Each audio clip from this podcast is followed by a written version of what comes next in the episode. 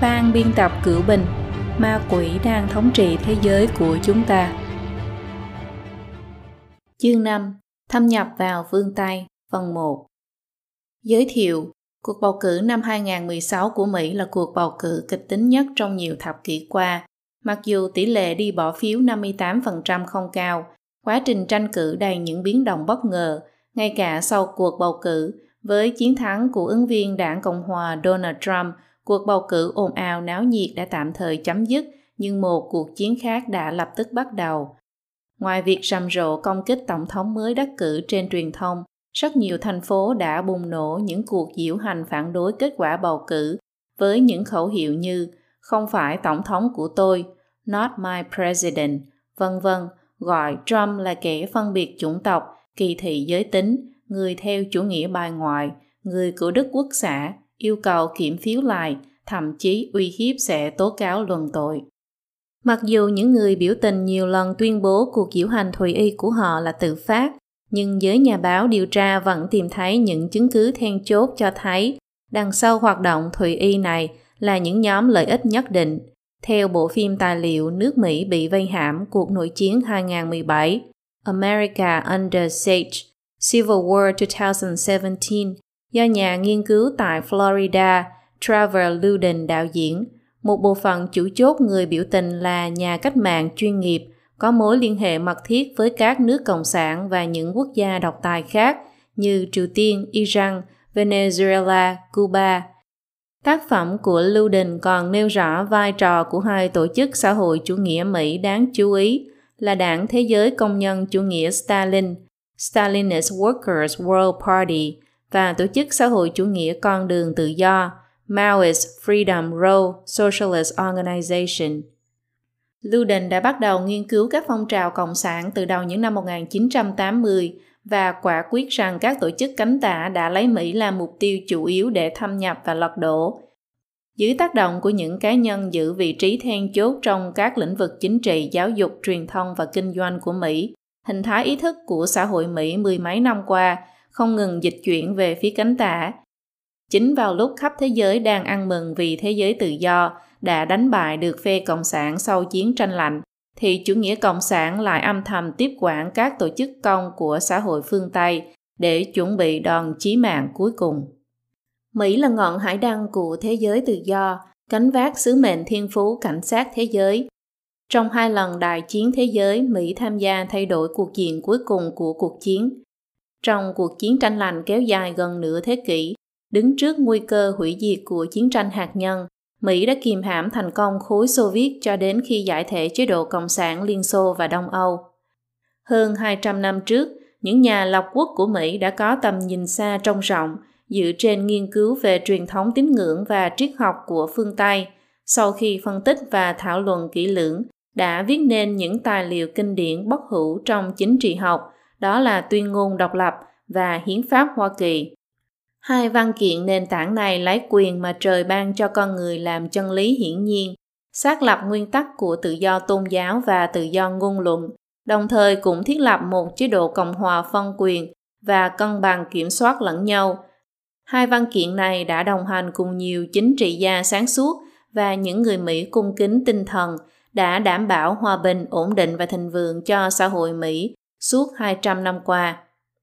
Tà linh Cộng sản đương nhiên sẽ không an tâm khi toàn bộ Tây Bán Cầu nằm ngoài tầm khống chế của nó.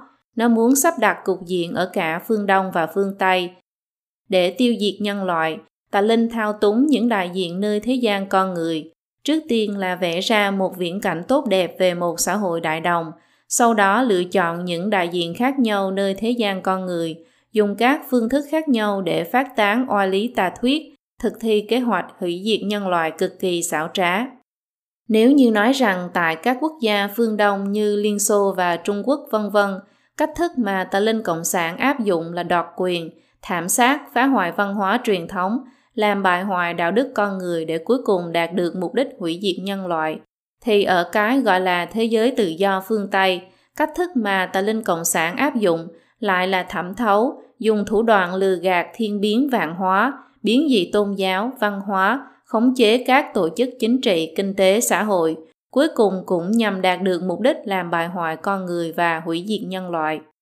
Bởi vì ở các quốc gia phương Tây, đảng Cộng sản tạm thời chưa giành được chính quyền nên tà linh Cộng sản và Tây Sai Cộng sản không thể không mang theo các bộ mặt giả dối khác nhau mà thâm nhập vào các cơ cấu và tổ chức khác nhau.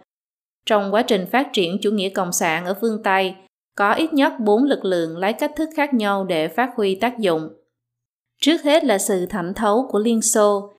Khi bắt đầu thành lập, Liên Xô đã lập nên quốc tế cộng sản, lịch sử gọi là quốc tế thứ ba, làm phương tiện để xuất khẩu cách mạng ra toàn thế giới. Khi đảng Cộng sản Trung Quốc thực hiện cải cách kinh tế và mở cửa từ những năm 1980, thì bắt đầu giao lưu chính trị, kinh tế và văn hóa nhiều hơn với phương Tây, cũng bắt đầu dùng các cách thức khác nhau để thâm nhập vào phương Tây. Thứ hai, Đảng Cộng sản các nước theo lệnh của Đảng Cộng sản Liên Xô và quốc tế thứ ba đã tích cực chuẩn bị hoạt động thẩm thấu.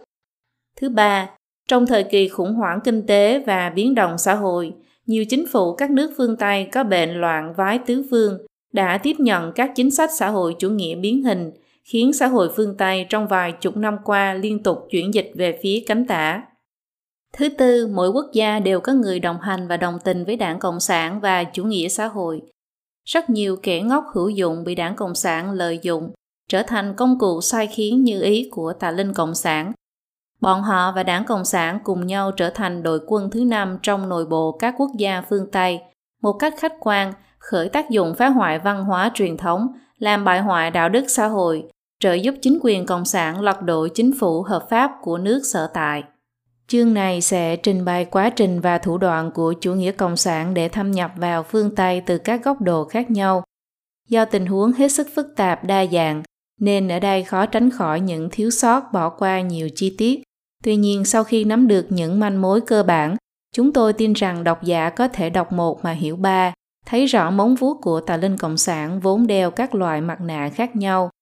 Do hạn chế về độ dài, nên chúng tôi chủ yếu sử dụng các ví dụ của Mỹ nhưng độc giả nên hiểu rằng thủ đoạn của ma quỷ không chỉ giới hạn tại Mỹ thôi, mà ở các quốc gia khác thủ đoạn của nó cũng hết sức tương tự. Chương này cũng sẽ tóm lược tác động của chủ nghĩa cộng sản đối với châu Âu. Mục 1. Chủ nghĩa cộng sản bạo lực và chủ nghĩa cộng sản phi bạo lực. Trong suy nghĩ của rất nhiều người, đảng cộng sản và bạo lực là không tách rời nhau. Việc này xuất hiện cũng là có nguyên nhân. Từ xưa đến nay, Đảng Cộng sản không hề tránh né việc nói đến bạo lực. Trên thực tế, trong tuyên ngôn Đảng Cộng sản, Marx và Engels đã hô lớn, người Cộng sản không thèm che giấu quan điểm và ý đồ của mình. Họ công khai tuyên bố, mục đích của họ chỉ có thể đạt được bằng cách dùng bạo lực lật đổ toàn bộ chế độ xã hội hiện đang tồn tại. Sau hơn 100 năm tuyên ngôn này ra đời, cách mạng cộng sản của Nga và Trung Quốc đều lấy bạo lực làm thủ đoạn chủ yếu khiến con người thế gian không ngờ đến một loại hình thức biểu hiện khó nhận biết hơn của chủ nghĩa cộng sản, chính là chủ nghĩa cộng sản phi bạo lực. Chủ nghĩa mác phái bạo lực cách mạng lấy Lenin làm đại biểu. Lenin đã phát triển chủ nghĩa mác từ hai phương diện. Theo mác, cách mạng cộng sản chủ nghĩa trước tiên sẽ bùng nổ ở những quốc gia tư bản chủ nghĩa phát triển, nhưng Lenin lại cho rằng ở những nước lạc hậu như Nga lại có thể xây dựng chủ nghĩa xã hội một cống hiến khác của Lenin là học thuyết xây dựng đảng. Lenin cho rằng giai cấp công nhân không thể tự phát sản sinh ý thức giai cấp và yêu cầu làm cách mạng, nhất thiết phải từ bên ngoài mà đưa yêu cầu làm cách mạng vào giai cấp công nhân.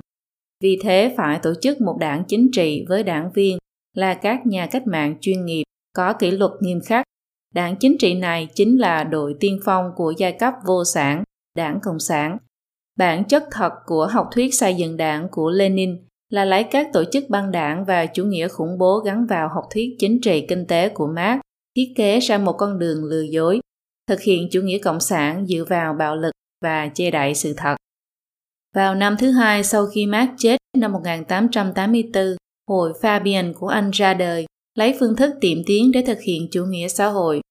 Tên của hội Fabian bắt nguồn từ tên của vị tướng La Mã cổ đại Quintus Fabius Maximus Verrucosus nổi tiếng nhờ chuyến thuật chạy trốn trì hoãn.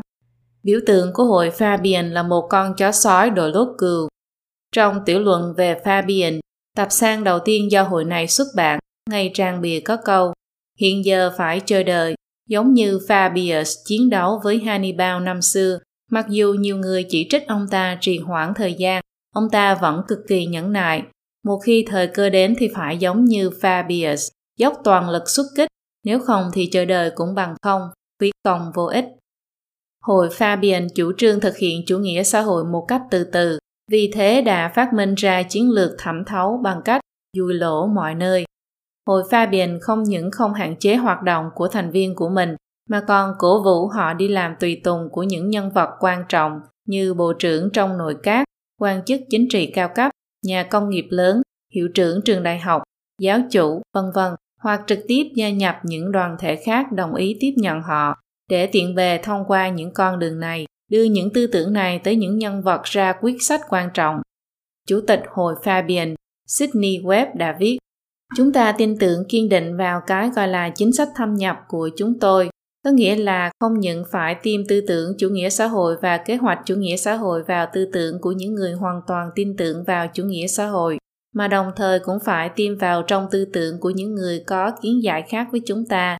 Chúng ta không tốn công sức mà tiến hành loại tuyên truyền này với những người đảng tự do hoặc những người trong chủ nghĩa cấp tiến, không chỉ tiến hành tuyên truyền trong những người vận động công hội và những người theo chủ nghĩa hợp tác, mà còn tiến hành tuyên truyền trong những chủ lao động cho tới chuyên gia tài chính. Chỉ cần có cơ hội, chúng ta sẽ tấn công vào họ bằng những quan niệm và kế hoạch phù hợp với phương hướng của chúng ta. Trong những thành viên của hội Fabian có rất nhiều phần tử thanh niên trí thức Họ đi khắp nơi diễn thuyết, xuất bản sách, tạp chí, sổ tay, có ảnh hưởng rất lớn trong xã hội. Trong thế kỷ 20, hội Fabian bắt đầu tiến vào chính trường. Một trong bốn ông lớn của hội Fabian là Webb trở thành đại biểu của phái Fabian trong Ủy ban đại biểu lao động vừa mới thành lập của công đảng. Ông ta soạn thảo điều lệ đảng, phát thảo cương lĩnh đảng, chỉ đạo các chính sách cho công đảng, nỗ lực đưa chủ nghĩa xã hội Fabian trở thành tư tưởng chỉ đạo của đảng này. Ảnh hưởng của hội Fabian ở Mỹ cũng rất lớn, có không chỉ một đoàn thể chủ nghĩa Fabian mà ảnh hưởng của tư tưởng Fabian ở các khoa, viện khoa học xã hội của các trường đại học nổi tiếng cũng rất lớn. Cho dù là chủ nghĩa cộng sản bạo lực của Lenin hay chủ nghĩa cộng sản phi bạo lực của hội Fabian, thì đằng sau đều là tài linh cộng sản thao túng và khống chế, mục đích cuối cùng của chúng không có gì khác biệt. Vì thế, chủ nghĩa cộng sản bạo lực của Lenin không bài xích thủ đoạn phi bạo lực. Trong cuốn sách Bệnh ấu trị của phe cánh tả trong phong trào chủ nghĩa cộng sản Left-wing Communism, an Infantile Disorder, Lenin đã phê bình nghiêm khắc đảng Cộng sản Tây Âu vì từ chối hợp tác với công đoàn phản động hay từ chối gia nhập hoạt động của Nghị viện các quốc gia tư bản. Lenin viết, nghệ thuật của chính trị gia cho tới lý giải chính xác của người cộng sản đối với nhiệm vụ bản thân là phán đoán chính xác dưới những điều kiện nào dưới thời cơ nào thì đội tuyên phong giai cấp vô sản có thể giành được chính quyền có thể nhận được sự ủng hộ hết mình của giai cấp công nhân và giai tầng rộng khắp gồm tầng lớp lao động và quần chúng lao động không thuộc giai cấp vô sản trong quá trình giành chính quyền và sau khi giành chính quyền thành công, có thể thông qua giáo dục, huấn luyện và thu hút quần chúng lao động càng ngày càng nhiều mà duy trì củng cố và khuếch đại sự thống trị của mình. Lenin nhấn mạnh hết lần này đến lần khác rằng người Cộng sản nhất thiết phải che giấu ý đồ thực sự của mình vì để thâu tóm quyền lực chính trị mà có thể hứa hẹn và thỏa hiệp bất kỳ điều gì. Nói cách khác là để đạt được mục đích thì không từ bất kỳ thủ đoạn nào. Trong quá trình thâu tóm quyền lực, Bolshevik của Nga và Trung Cộng thực sự đã phát huy hai thủ đoạn là bạo lực và lừa dối hết mức có thể. Điều mà khá ít người chú ý là trường phái chủ nghĩa cộng sản phi bạo lực kỳ thực cũng không bài xích bạo lực. Một trong những nhân vật đại biểu của hội Fabian của Anh, nhà viết kịch Bernard Shaw, từng viết, tôi cũng nói rõ rằng, không có thu nhập đồng đều thì không có chủ nghĩa xã hội, dưới chế độ xã hội chủ nghĩa không có chỗ cho sự nghèo khó, Bất kể nguyện ý hay không, bạn đều sẽ bị cưỡng chế ăn no, mặc ấm, có nhà ở, được học hành, được bố trí việc làm. Nếu như phát hiện hạnh kiểm và sự chuyên cần của bạn không xứng với đãi ngộ, thì bạn sẽ bị giết chết một cách nhẹ nhàng. Hội Fabian giỏi ngụy trang đã tuyển chọn được Bernard Shaw giỏi ăn nói, che đậy mục đích thực sự của chủ nghĩa xã hội phi bạo lực một cách thân thiện dễ nghe.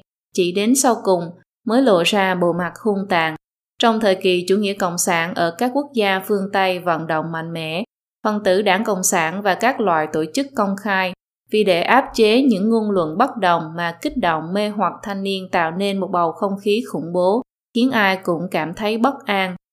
Họ không tiếc tay sử dụng thủ đoạn bạo lực, đánh đập, cướp bóc, phóng hỏa, nổ bom, ám sát, nhằm quấy rối và đe dọa kẻ thù. Mô thức hành vi này so với đảng Cộng sản là giống nhau như đúc. Mục 2.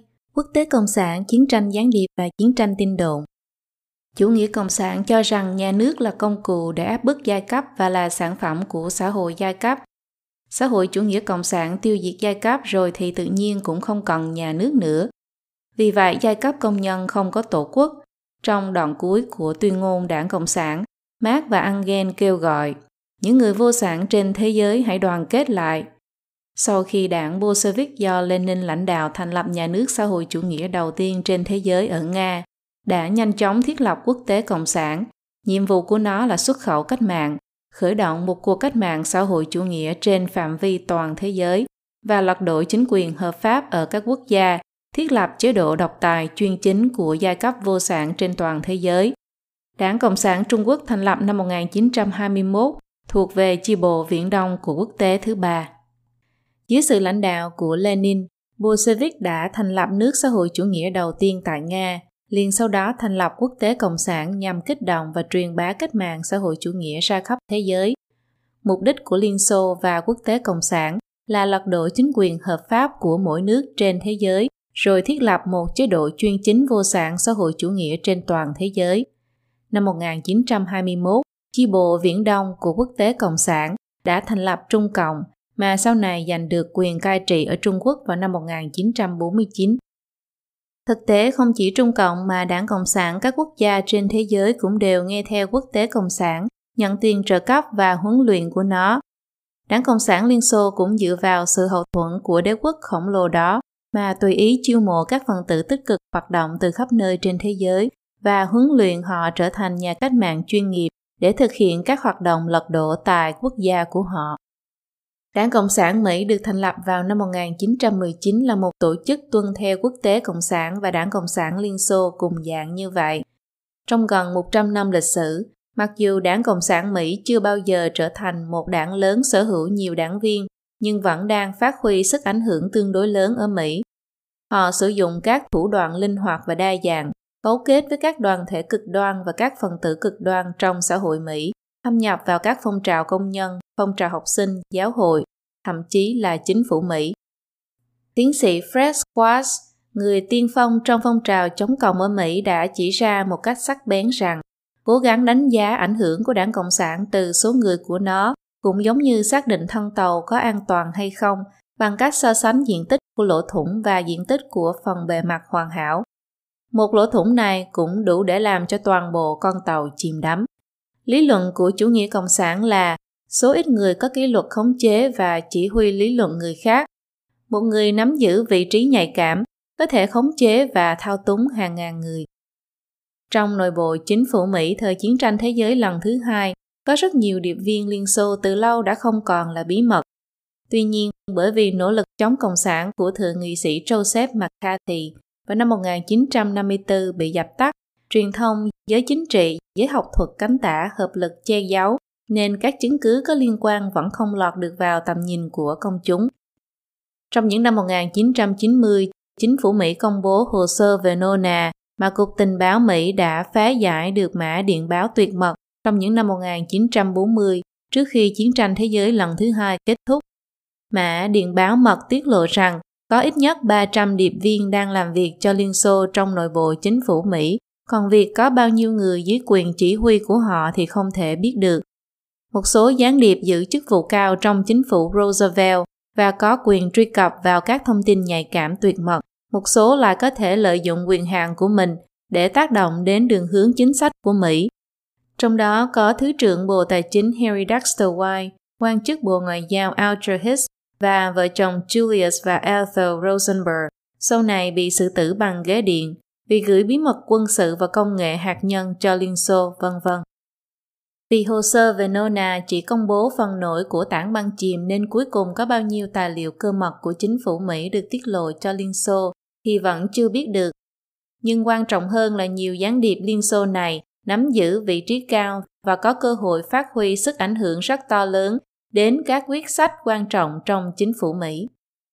Tại hội nghị hết sức quan trọng ở Giao Tà, trước khi chiến tranh thế giới lần thứ hai kết thúc, cố vấn Alger Hicks của Tổng thống Franklin D. Roosevelt đóng vai trò quan trọng trong các việc quan trọng như đưa ra quyết định xử lý lãnh thổ sau chiến tranh, trao đổi tù binh và soạn thảo hiến chương Liên Hợp Quốc, vân vân. Còn Harry Dexter White lại là một trong những trợ lý mà Bộ trưởng Tài chính Henry Morgenthau Jr. tin cậy nhất, tham gia hoạch định rất nhiều chính sách quan trọng, là nhà thiết kế chính của hội nghị Bretton Woods, có vai trò xác lập trật tự kinh tế sau chiến tranh và là một trong những nhân vật chính đứng sau việc sáng lập Quỹ tiền tệ quốc tế IMF và Ngân hàng Thế giới World Bank.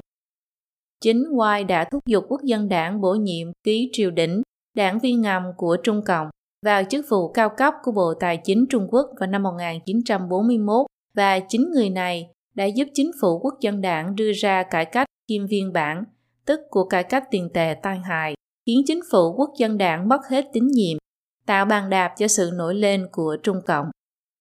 Một số nhà sử học tin rằng do ảnh hưởng của gián điệp Xô Viết và phần tử thân Cộng sản trong nội chiến giữa quốc dân đảng và Trung Cộng, sau những năm 1940 mà Mỹ ngừng viện trợ quân sự cho quốc dân đảng. Đây là một trong những nguyên nhân trọng yếu khiến quốc dân đảng mất Trung Quốc đại lục vào tay Trung Cộng. Một số học giả như M. Stanton Evans nhấn mạnh rằng tác động đến chính sách mới là tác dụng trọng yếu nhất của các điệp viên Liên Xô. Whittaker Chambers, một tình báo của Liên Xô và là thành viên Đảng Cộng sản Mỹ, đã viết những vị trí mà người của nước đối địch chiếm cứ khiến họ không chỉ có thể lấy được tài liệu mà còn có thể ảnh hưởng đến chính sách ngoại giao của nước sở tại, khiến nó có lợi cho kẻ địch số một của quốc gia. Việc này không chỉ thể hiện trong một số thời khắc đặc thù, mà còn thể hiện trong số lượng lớn những quyết định được đưa ra hàng ngày. Yuri Bezmenov, bí danh là Thomas Schumann, một điệp viên KGB của Liên Xô cũ đã đào thoát thành công khỏi Liên Xô sang phương Tây vào năm 1970, đã tiết lộ trong các cuốn sách và các bài diễn giảng của mình về các thủ đoạn bí mật nhằm lật đổ phương Tây. Besmenov chỉ ra rằng nhiều người phương Tây bị ảnh hưởng bởi các phim gián điệp kiểu James Bond, tin rằng thủ đoạn lật đổ phương Tây của Liên Xô cũng là thông qua gián điệp để đánh cắp thông tin, đánh sập cầu đường, nhưng điều này lại cách xa sự thật chỉ có 10% đến 15% nhân lực và tài nguyên của KGB được phân bổ vào hoạt động gián điệp truyền thống. Một lượng lớn nhân lực và tài nguyên được sử dụng vào việc thâm nhập và lật đổ hình thái ý thức. Desmaner phân tích chi tiết về quá trình và chiến lược, lĩnh vực và thủ đoạn của chiến lược lật đổ. Nhìn chung, việc lật đổ được chia thành 4 giai đoạn. Giai đoạn đầu gây ra suy đồi văn hóa và đạo đức ở các quốc gia đối địch. Giai đoạn 2 tạo ra tình trạng bất ổn xã hội tại các quốc gia này. Giai đoạn 3 tạo ra khủng hoảng và khủng hoảng sẽ dẫn đến ba cục diện có thể xảy ra, đó là nội chiến, cách mạng hoặc bị kẻ địch bên ngoài xâm lược. Lúc này đảng Cộng sản sẽ bắt đầu giai đoạn thứ tư là nắm bắt cơ hội đoạt chính quyền, sau đó tiến đến ổn định cục diện để xây dựng quốc gia độc tài có chế độ một đảng dưới sự kiểm soát của đảng Cộng sản, gọi là bình thường hóa. Theo lời của Besmanov, Mục tiêu đảng Cộng sản thâm nhập chủ yếu gồm ba lĩnh vực lớn. Một, lĩnh vực tư tưởng, gồm có tôn giáo, giáo dục, truyền thông và văn hóa. Hai, các tổ chức quyền lực gồm chính phủ, tòa án, cảnh sát, quân đội và ngoại giao. Ba, hoạt động xã hội gồm gia đình và cộng đồng, y tế, quan hệ giữa người thuộc các sắc tộc khác nhau, quan hệ giữa tầng lớp lao động và tư bản. Besmanov lấy khái niệm bình đẳng làm ví dụ để giải thích việc đảng Cộng sản thâm nhập thông qua văn hóa như thế nào, từng bước gây ra rối loạn xã hội, từ đó tạo ra thời cơ cách mạng. Nhân viên tình báo thông qua các dạng phương thức để tuyên truyền chủ nghĩa bình quân tuyệt đối, làm cho người ta bất mãn với địa vị tình huống kinh tế chính trị của mình. Sau khi bất mãn trở nên kịch liệt thì sẽ ảnh hưởng đến sức sản xuất, tiến đến ảnh hưởng đến quan hệ giữa giai cấp lao động và tư bản, gây ra các cuộc đình công, theo sau là suy thoái kinh tế, bất ổn xã hội. Càng ngày càng nhiều người trở nên cực đoan mà tiến hành đấu tranh vì quyền lực. Sau khi khủng hoảng toàn diện xảy ra, cơ hội để chủ nghĩa cộng sản tiến hành cách mạng hoặc xâm lược sẽ trở nên chín mùi. Ion Mihai Bachaba, cựu quan chức tình báo hàng đầu của Cộng sản Romani đã trốn sang Mỹ vào năm 1978, tiết lộ một cách toàn diện sách lược của chế độ Cộng sản ở Đông Âu và Liên Xô cũ trong việc phát động chiến tranh tâm lý và cuộc chiến tin đồn quy mô lớn với phương Tây. Ion Mihai Bachaba nhấn mạnh rằng mục đích của cuộc chiến tin đồn là sau khi cải biến hệ thống tham chiếu mà dân chúng dùng để xem xét vấn đề, tâm lý bị sửa đổi rồi, thì cho dù một người đối diện với sự thật cũng không thể chấp nhận và hiểu được nó và trở thành kẻ ngốc hữu dụng. Besmenov nói giai đoạn đầu lật đổ hình thái ý thức thường cần mất 15 đến 20 năm, đó cũng chính là thời gian một thế hệ tiếp thu giáo dục. Giai đoạn 2 từ 2 đến 5 năm, giai đoạn 3 chỉ cần 3 đến 6 tháng. Trong bài phát biểu năm 1984, ông ta đã nói rằng giai đoạn đầu đã hoàn thành và hiệu quả của nó vượt xa sự tưởng tượng của chính quyền Liên Xô. Theo lời tự thuật của rất nhiều quan chức tình báo và điệp viên của Liên Xô cũ, cũng như các nghiên cứu giải mật các hồ sơ lưu trữ sau chiến tranh lạnh, chiến thuật thâm nhập của Liên Xô cũ là động lực thúc đẩy chủ yếu đằng sau phong trào chống văn hóa phương Tây những năm 1960 của thế kỷ 20. Năm 1950, Thượng nghị sĩ Joseph McCarthy bắt đầu phơi bày sự thâm nhập của chủ nghĩa cộng sản vào chính phủ và xã hội Mỹ. Nhưng 4 năm sau, Thượng viện bỏ phiếu không tán thành, nỗ lực loại bỏ chủ nghĩa cộng sản trong nội bộ chính phủ Mỹ bị bỏ dở giữa chừng. Đó là lý do quan trọng cho sự xuống dốc nhanh chóng của Mỹ. Hàng loạt vấn đề như sự thâm nhập hình thái ý thức của chủ nghĩa cộng sản không thuận theo việc Liên Xô tan rã và chiến tranh lạnh kết thúc mà suy giảm. Chẳng hạn như, nhiều năm qua McCarthy bị các chính khách và truyền thông cánh tả phỉ bán. Đến nay, chủ nghĩa McCarthy trở thành đồng nghĩa với bức hại chính trị, cho thấy cánh tả đã nắm giữ quyền lãnh đạo hình thái ý thức một cách chắc chắn. Khi một nhà bình luận chính trị phái bảo thủ Mỹ nhớ lại hàng thập kỷ, những anh hùng chống chủ nghĩa cộng sản như McCarthy ở Mỹ bị đàn áp và bôi nhọ đã trở thành một trào lưu. Ông nói, phong trào bài Mỹ là một bộ phận hữu cơ cấu thành nên toàn bộ thế giới quan của cánh tả. Những người theo chủ nghĩa tự do đấu tranh đến cùng cho quyền lợi của những người ngoại tình, người làm nghề mại dâm, những người ủng hộ quyền phá thai, tội phạm và những người theo chủ nghĩa cộng sản. Bọn họ theo bản năng ủng hộ tình trạng vô chính phủ, chống lại nền văn minh. Điều mà lập trường của những người chủ nghĩa tự do không thể tránh khỏi chính là trở thành phản bội. Mục 3. Từ chính sách mới của Roosevelt đến chủ nghĩa tiến bộ vào ngày thứ Năm đen tối ngày 24 tháng 10 năm 1929, thị trường cổ phiếu của New York sụp đổ, khủng hoảng lan rộng từ tài chính ngân hàng đến toàn bộ nền kinh tế. Không có quốc gia lớn nào của phương Tây may mắn tránh khỏi, tỷ lệ thất nghiệp tăng lên đến hơn 25%. Tổng số người thất nghiệp trên toàn thế giới vượt quá 30 triệu người. Ngoại trừ Liên bang Xô Viết, tỷ lệ sản xuất công nghiệp bình quân của các quốc gia công nghiệp chủ yếu giảm 27%. Vào đầu năm 1933, sau khi Roosevelt nhậm chức được 100 ngày đã liên tục công bố rất nhiều dự luật xoay quanh các chủ đề giúp giải quyết khó khăn, hồi phục cải cách nhằm tăng thêm sự can dự trực tiếp hoặc gián tiếp của chính phủ đối với nền kinh tế. Quốc hội đã đề xuất ra đạo luật ngân hàng khẩn cấp, luật điều tiết nông nghiệp, đạo luật phục hồi công nghiệp quốc gia, luật an ninh xã hội. Sau khi Thế chiến thứ hai bùng nổ, chính sách mới New Deal của Roosevelt về cơ bản đã kết thúc, nhưng một số chế độ hoặc cơ cấu từ thời kỳ chính sách mới vẫn còn phát huy ảnh hưởng cho đến nay. Số lệnh mà Tổng thống Roosevelt đã ban hành vượt quá tổng số lệnh mà tất cả tổng thống sau ông ban hành trong thế kỷ 20. Nhưng mãi đến cuối những năm 1930, tỷ lệ thất nghiệp ở Mỹ vẫn không giảm xuống dưới hai con số. Kể từ khi có chính sách mới của Roosevelt, chính phủ Mỹ đã bắt đầu đi theo con đường thu thuế cao, chính phủ lớn chủ nghĩa can thiệp. Trong tác phẩm Lời nói dối lớn, vạch trần gốc rễ phát xít Đức của cánh tả Mỹ của mình năm 2017, nhà tư tưởng phái bảo thủ Denis de Souza đã chỉ ra rằng đạo luật phục hồi quốc gia là một chính sách quan trọng nhất của Roosevelt, cũng là trung tâm của chính sách mới. Về cơ bản, đạo luật này đã giống lên hồi chuông báo tử cho thị trường tự do của Mỹ. Theo cuốn Sự điên rồ của Franklin D. Roosevelt, một cuốn sách của nhà sử học Jim Powell, được xuất bản vào năm 2003, đã đưa ra đầy đủ tư liệu lịch sử chứng minh rằng chính sách mới của Roosevelt còn kéo dài thêm chứ không phải là chấm dứt cuộc khủng hoảng. Chính sách mới chịu ảnh hưởng của chủ nghĩa cộng sản, luật an ninh xã hội và luật lao động càng làm tăng tỷ lệ thất nghiệp, thu thuế cao, đã hủy hoại mô hình kinh doanh lành mạnh, vân vân. Chủ nhân giải Nobel Kinh tế học Milton Friedman ca ngợi cuốn sách này là vô cùng xác thực và không còn nghi ngờ gì là Powell đã chứng minh chính sách mới gây trở ngại cho việc phục hồi kinh tế khỏi cơn suy thoái, kéo dài và tăng thêm thất nghiệp, chuẩn bị điều kiện cho một chính phủ có quyền can thiệp hơn và tốn kém hơn. Vào năm 1963, Tổng thống Lyndon Johnson nhậm chức sau khi Tổng thống Kennedy bị ám sát.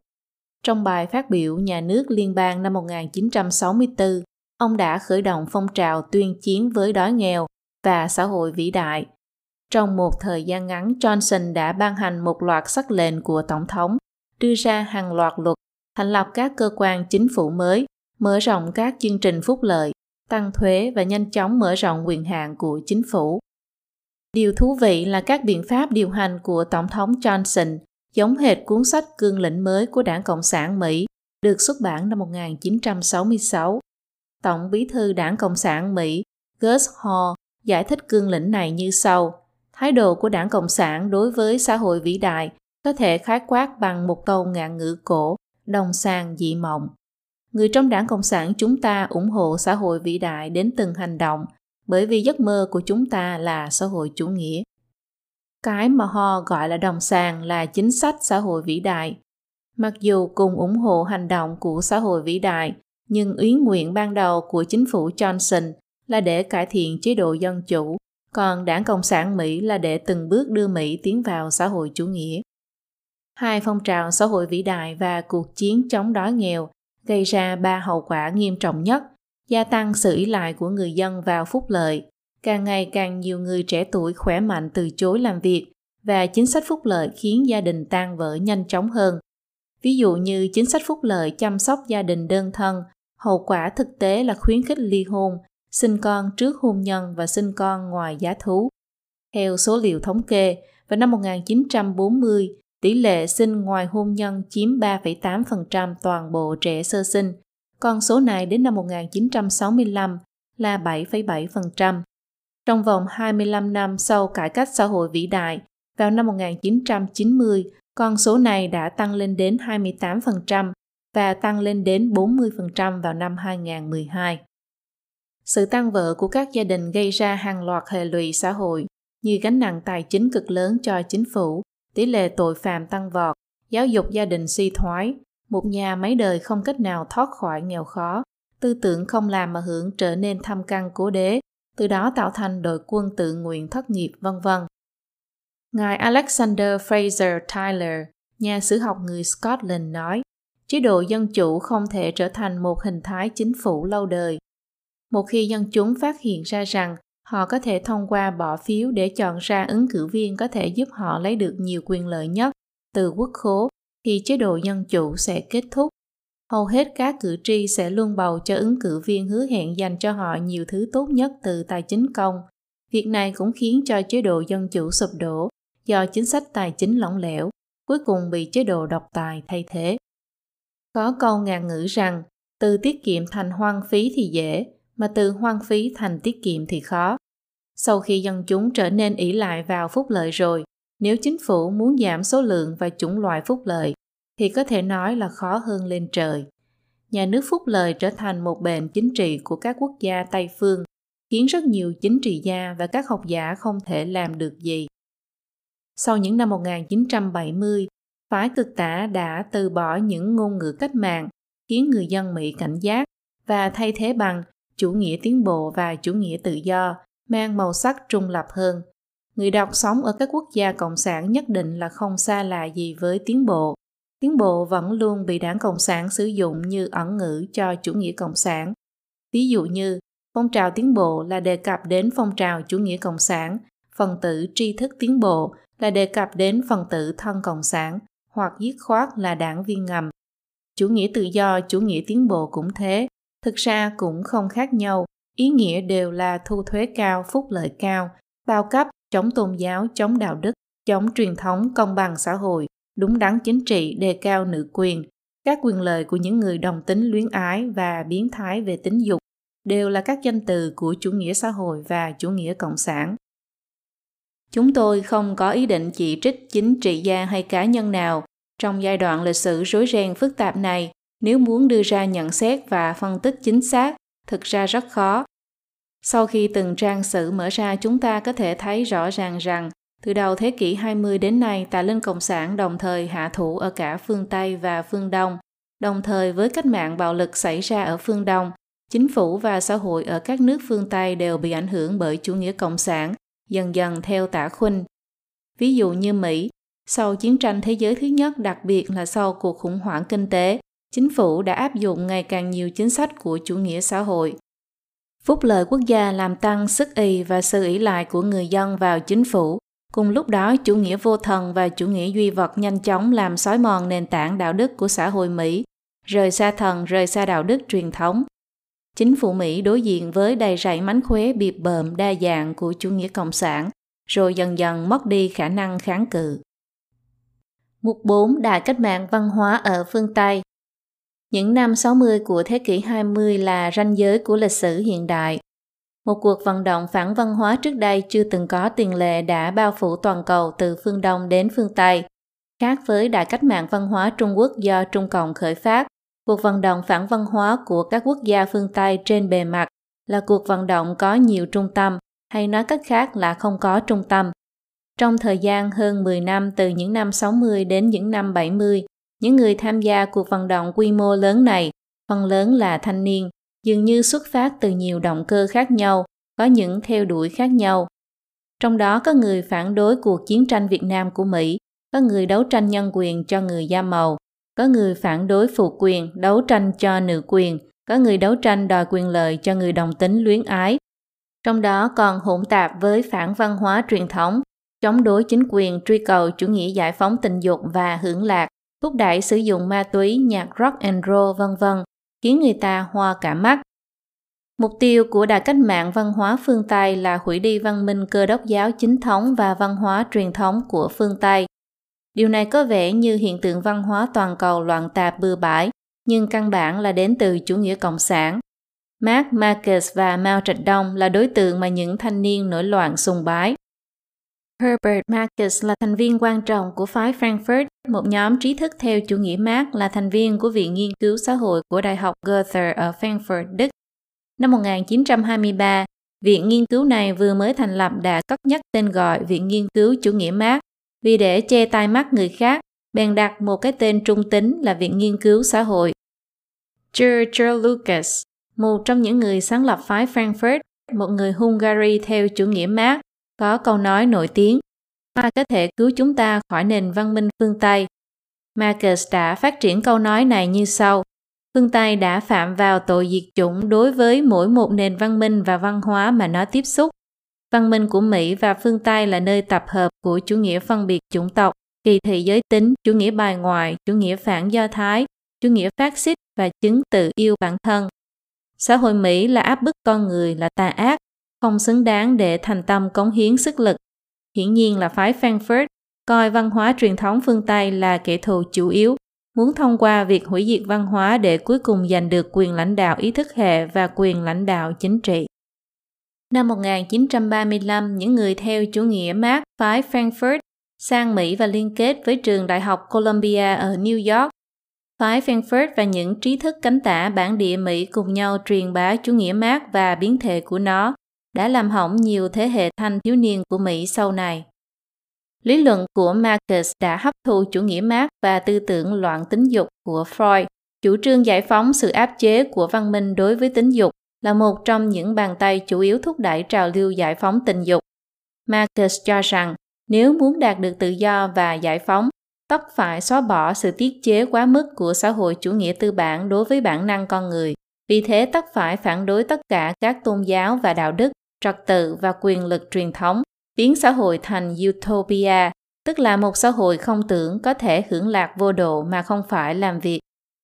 Tác phẩm tiêu biểu của Marcus, Ái dục và văn minh, chiếm một vị trí quan trọng trong số lượng khổng lồ các tác phẩm của phái Frankfurt.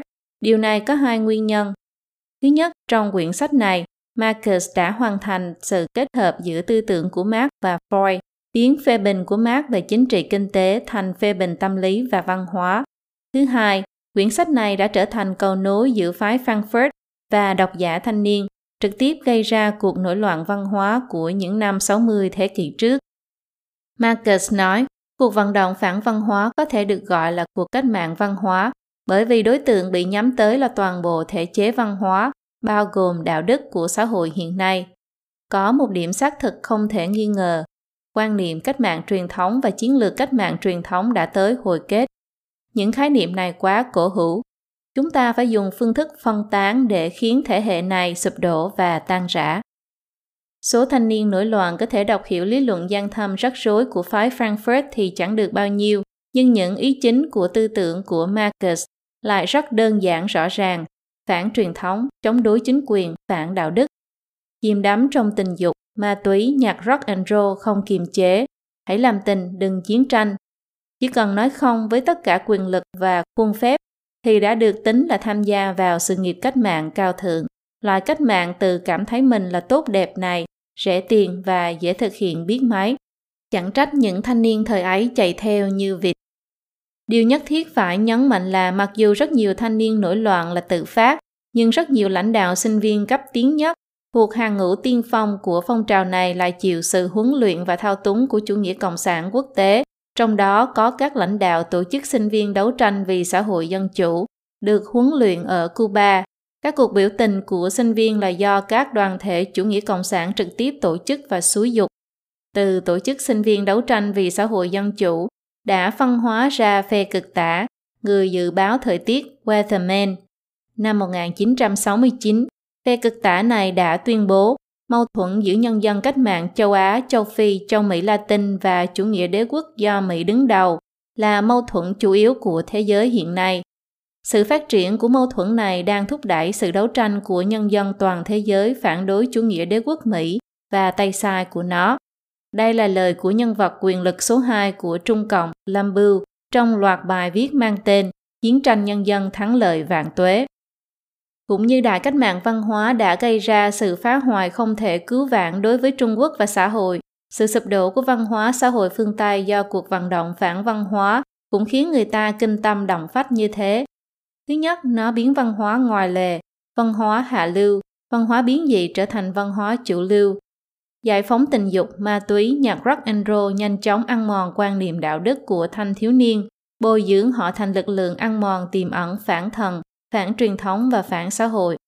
Thứ hai, nó đã tạo ra tiền lệ cho cách mạng đường phố, nuôi dưỡng phương thức tư duy phản xã hội, phản Mỹ rộng rãi, đã tạo nên tiền lệ cho cách mạng đường phố sau này.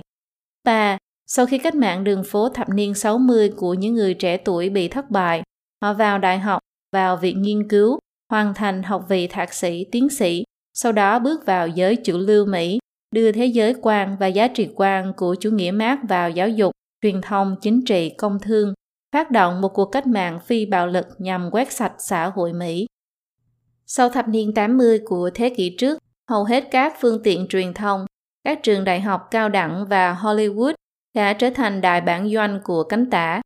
Khi Tổng thống Reagan còn tại chức, trong giới chính trị đã có xu thế hơi đảo ngược trào lưu này, nhưng từ thập niên 90 trở đi lại tiếp tục chuyển hướng về hướng phía tả và đạt đến đỉnh điểm vào những năm gần đây. Mục năm Phong trào hòa bình phản chiến và phong trào dân quyền Trong tiểu thuyết 1984 của George Orwell, một trong bốn bộ của Châu Đại Dương là Bộ Hòa bình, cơ quan giám sát các vấn đề quân sự, nhiệm vụ của bộ này là phát động chiến tranh cái tên khá hài hước này thực ra có ý nghĩa sâu sắc. Khi sức mạnh của mình không bằng quân địch, sách lược tốt nhất là tuyên bố nguyện vọng hòa bình. Khi muốn phát động chiến tranh, cách che đậy tốt nhất là dương cao cành ô liu, biểu tượng hòa bình. Không chỉ Liên Xô và các quốc gia cộng sản khác sử dụng những sách lược này vô cùng thành thạo. Cho đến hôm nay, chủ nghĩa cộng sản quốc tế vẫn hay sử dụng danh nghĩa này làm công cụ chủ yếu để thâm nhập vào phương Tây, làm tê liệt và tấn công nhân dân của thế giới tự do. Hội đồng Hòa bình Thế giới được thành lập vào năm 1948. Joliet Curie, Chủ tịch đầu tiên của tổ chức này là nhà vật lý người Pháp, đảng viên Đảng Cộng sản Pháp. Tại thời điểm kết thúc chiến tranh thế giới lần thứ hai, Mỹ vẫn là nước duy nhất phát triển thành công bom nguyên tử. Sau thất bại lớn trong Thế chiến thứ hai, Liên Xô ra sức thúc đẩy hòa bình thế giới như một thủ đoạn để giảm áp lực của phương Tây. Hội đồng Hòa bình Thế giới do Ủy ban Hòa bình Xô Viết thuộc Đảng Cộng sản Liên Xô trực tiếp kiểm soát. Tổ chức này rêu rao khắp thế giới rằng Liên Xô là quốc gia yêu hòa bình và lên án Mỹ là kẻ gây chiến số một thế giới, là kẻ thù của hòa bình. Mikhail Suslov, lãnh tụ hệ tư tưởng và là quan chức cấp cao của Liên Xô tung hô khẩu hiệu đấu tranh vì hòa bình mà sau này trở thành một uyển ngữ của Liên Xô. Trong một bài tiểu luận tuyên truyền năm 1950, Soslov viết Phong trào chống chiến tranh cho thấy ý chí và nguyện vọng của quần chúng khắp nơi đối với việc bảo vệ hòa bình và phòng chống quân xâm lược đẩy nhân loại xuống vực thẳm của một cuộc thảm sát khác. Nhiệm vụ lúc này là biến ý chí của quần chúng thành hành động cụ thể, thiết thực nhằm đẩy lùi kế hoạch và biện pháp của bè lũ kích động chiến tranh người Mỹ gốc Anh. Liên Xô đã nuôi dưỡng một lượng lớn các tổ chức, đoàn thể như Hội Liên hiệp Thanh niên Thế giới, Hội Liên hiệp Công đoàn Thế giới, Hội Liên hiệp Phụ nữ Quốc tế, Hiệp hội Nhà báo Quốc tế Liên đoàn Thanh niên Dân chủ Thế giới, Hiệp hội các nhà khoa học thế giới, vân vân, với chức năng phối hợp chặt chẽ với Hội đồng Hòa bình Thế giới. Hòa bình Thế giới trở thành trận địa tuyến đầu của cuộc chiến dư luận của chủ nghĩa cộng sản, nhắm vào thế giới tự do. Hội đồng Hòa bình Thế giới thực sự là một tổ chức ngoại vi của quốc tế cộng sản. Năm 1982, Vladimir Bukovsky, một người chống Xô Viết lỗi lạc viết, những người thuộc thế hệ trước chắc vẫn còn nhớ những cuộc diễu hành biểu tình và thỉnh nguyện những năm 1950. Giờ đây, việc toàn bộ chiến dịch đó là do Moscow tổ chức, tiến hành và tài trợ thông qua cái gọi là Quỹ Hòa bình và Hội đồng Hòa bình Thế giới do Liên Xô chi phối chẳng còn là bí mật nữa. Năm 1961, Tổng bí thư Đảng Cộng sản Liên Xô Nikita Khrushchev nói, mỗi ngày đều phải lôi kéo nhiều người hơn tham gia vào cuộc đấu tranh đòi hòa bình. Lá cờ hòa bình giúp chúng ta khiến quần chúng đoàn kết xung quanh chúng ta. Dương cao lá cờ này, chúng ta sẽ thu được nhiều thắng lợi hơn. Họ, bí thư đảng Cộng sản Mỹ lập tức đáp lại, cần phải mở rộng cuộc đấu tranh vì hòa bình, khiến nó thăng cấp, thu hút nhiều người hơn nữa, biến nó trở thành vấn đề nóng của mỗi cộng đồng, mỗi đoàn thể nhân dân, mỗi công đoàn, mỗi giáo hội, mỗi gia đình, mỗi con đường, mỗi nơi tụ tập quần chúng, vân vân. Có ba cao trào trong phong trào hòa bình phản chiến trong thời kỳ chiến tranh lạnh. Lần đầu tiên xuất hiện vào đầu những năm 1950, phong trào chống chiến tranh lên đỉnh điểm lần thứ hai trong cuộc chiến tranh Việt Nam vào những năm 1960 và 1970. Theo lời khai của Stanislav Luk, cựu quan chức thuộc cấp cao nhất của GIU, viết tắt của Tổng cục Tình báo thuộc Bộ Tổng tham mưu Liên Xô cũ, người đào thoát khỏi Nga sang Mỹ vào năm 1992 hỗ trợ tài chính của Liên Xô cho tuyên truyền phản đối cuộc chiến tranh Việt Nam tại các quốc gia phương Tây nhiều gấp đôi tài trợ quân sự và kinh tế cho Bắc Việt. Ông nói, GRU và KGB đã tài trợ cho hầu hết các cuộc vận động và các nhóm phản chiến ở Mỹ và các nước khác. Ronald Radish, một người từng theo chủ nghĩa Marx, từng hoạt động trong phong trào phản đối cuộc chiến tranh Việt Nam đã thừa nhận rằng Ý đồ thực sự của phong trào phản chiến từ trước đến nay không phải là để kết thúc chiến tranh, mà là lợi dụng tâm lý phản chiến để tạo ra một cuộc vận động xã hội chủ nghĩa mới cho cách mạng trong nội bộ Mỹ. Cao trào thứ ba của phong trào phản chiến xảy ra vào đầu những năm 1980 khi Mỹ triển khai tên lửa hạt nhân tầm trung ở Tây Âu. Mặc dù phong trào phản đối hạt nhân ở châu Âu yêu cầu cả Liên Xô và Mỹ đồng thời hạn chế vũ khí hạt nhân, nhưng Liên Xô chưa bao giờ tuân thủ bất cứ hiệp ước quốc tế nào. Một nghiên cứu của Ủy ban Tư pháp thuộc Thượng viện Mỹ vào năm 1955 đã phát hiện rằng trong 38 năm kể từ khi thành lập, Liên Xô đã ký kết gần 1.000 hiệp định song phương hoặc đa phương với các quốc gia trên thế giới và vi phạm gần như tất cả các cam kết trong các hiệp định này. Tác giả của nghiên cứu này nhận định rằng Liên Xô có lẽ là nước ít đáng tin cậy nhất trong tất cả những nước lớn trong lịch sử. Bởi vậy, phong trào phản đối vũ khí hạt nhân thực ra chỉ nhắm vào Mỹ. Trevor Luden đã chỉ ra rằng trong thập niên 80 phong trào phản đối vũ khí hạt nhân của New Zealand đã được đặc công Liên Xô bồi dưỡng để thực hiện trong ứng ngoài hợp. Kết quả là New Zealand đã rút khỏi Liên minh quân sự Australia, New Zealand, Mỹ, trực tiếp đặt quốc gia nhỏ bé này với dân số chưa đến 4 triệu người dưới sự đe dọa của chủ nghĩa cộng sản. Sau vụ tấn công ngày 11 tháng 9, hàng loạt cuộc diễu hành và biểu tình phản chiến quy mô lớn nổ ra tại Mỹ. Đứng sau những cuộc biểu tình này là các tổ chức có liên quan chặt chẽ với các tổ chức cộng sản. Đằng sau các phong trào dân quyền ở Mỹ vốn được đánh giá tích cực trong nhiều sách lịch sử, cũng có bóng ma của chủ nghĩa cộng sản. So sánh với các cuộc cách mạng cộng sản ở Trung Quốc, Cuba và Algeria, nhà tư tưởng người Mỹ G. Edward Griffin đã khám phá ra rằng phong trào dân quyền ở Mỹ có cùng hình thức với các cuộc cách mạng trên. Trong giai đoạn đầu, người dân được phân thành các nhóm đối địch nhau. Giai đoạn thứ hai là thành lập mặt trận thống nhất, tạo ra ảo tưởng rằng phong trào này đã được ủng hộ rộng rãi.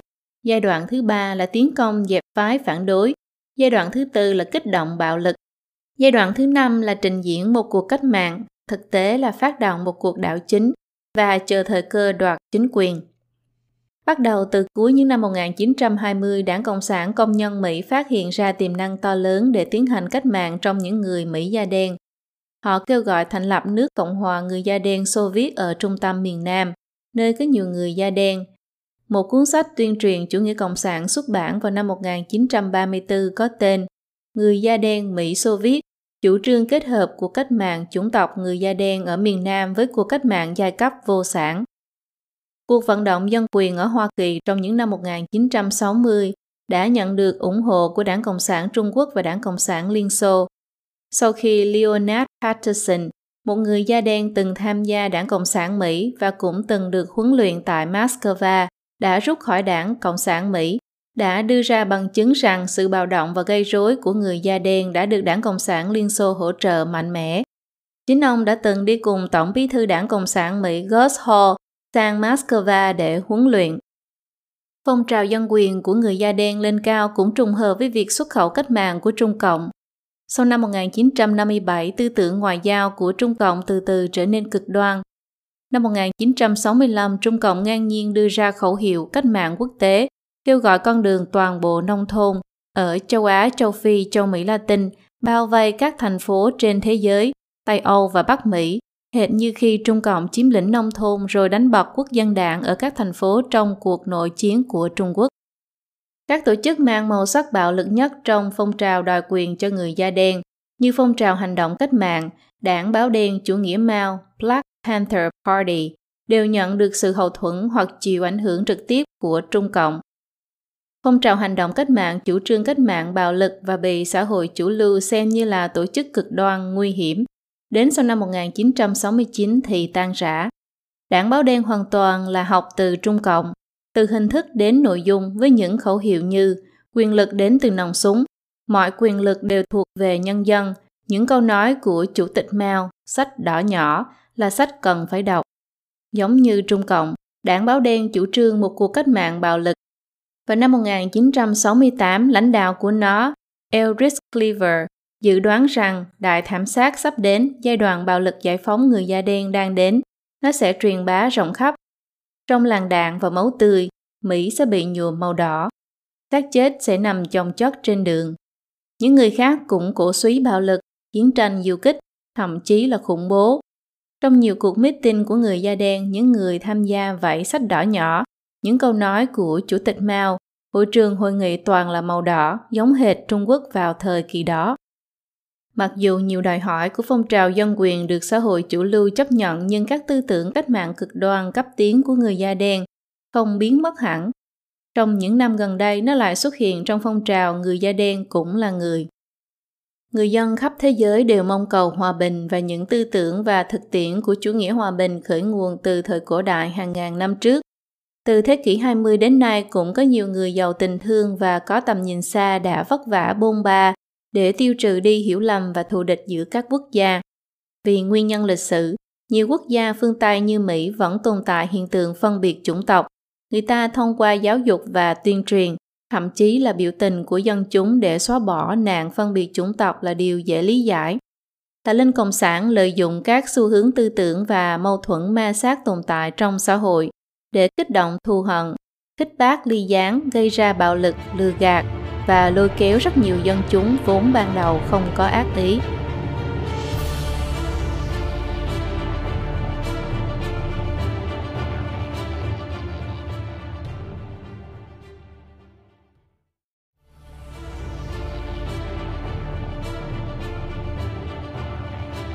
Ban biên tập Cửu Bình, Ma quỷ đang thống trị thế giới của chúng ta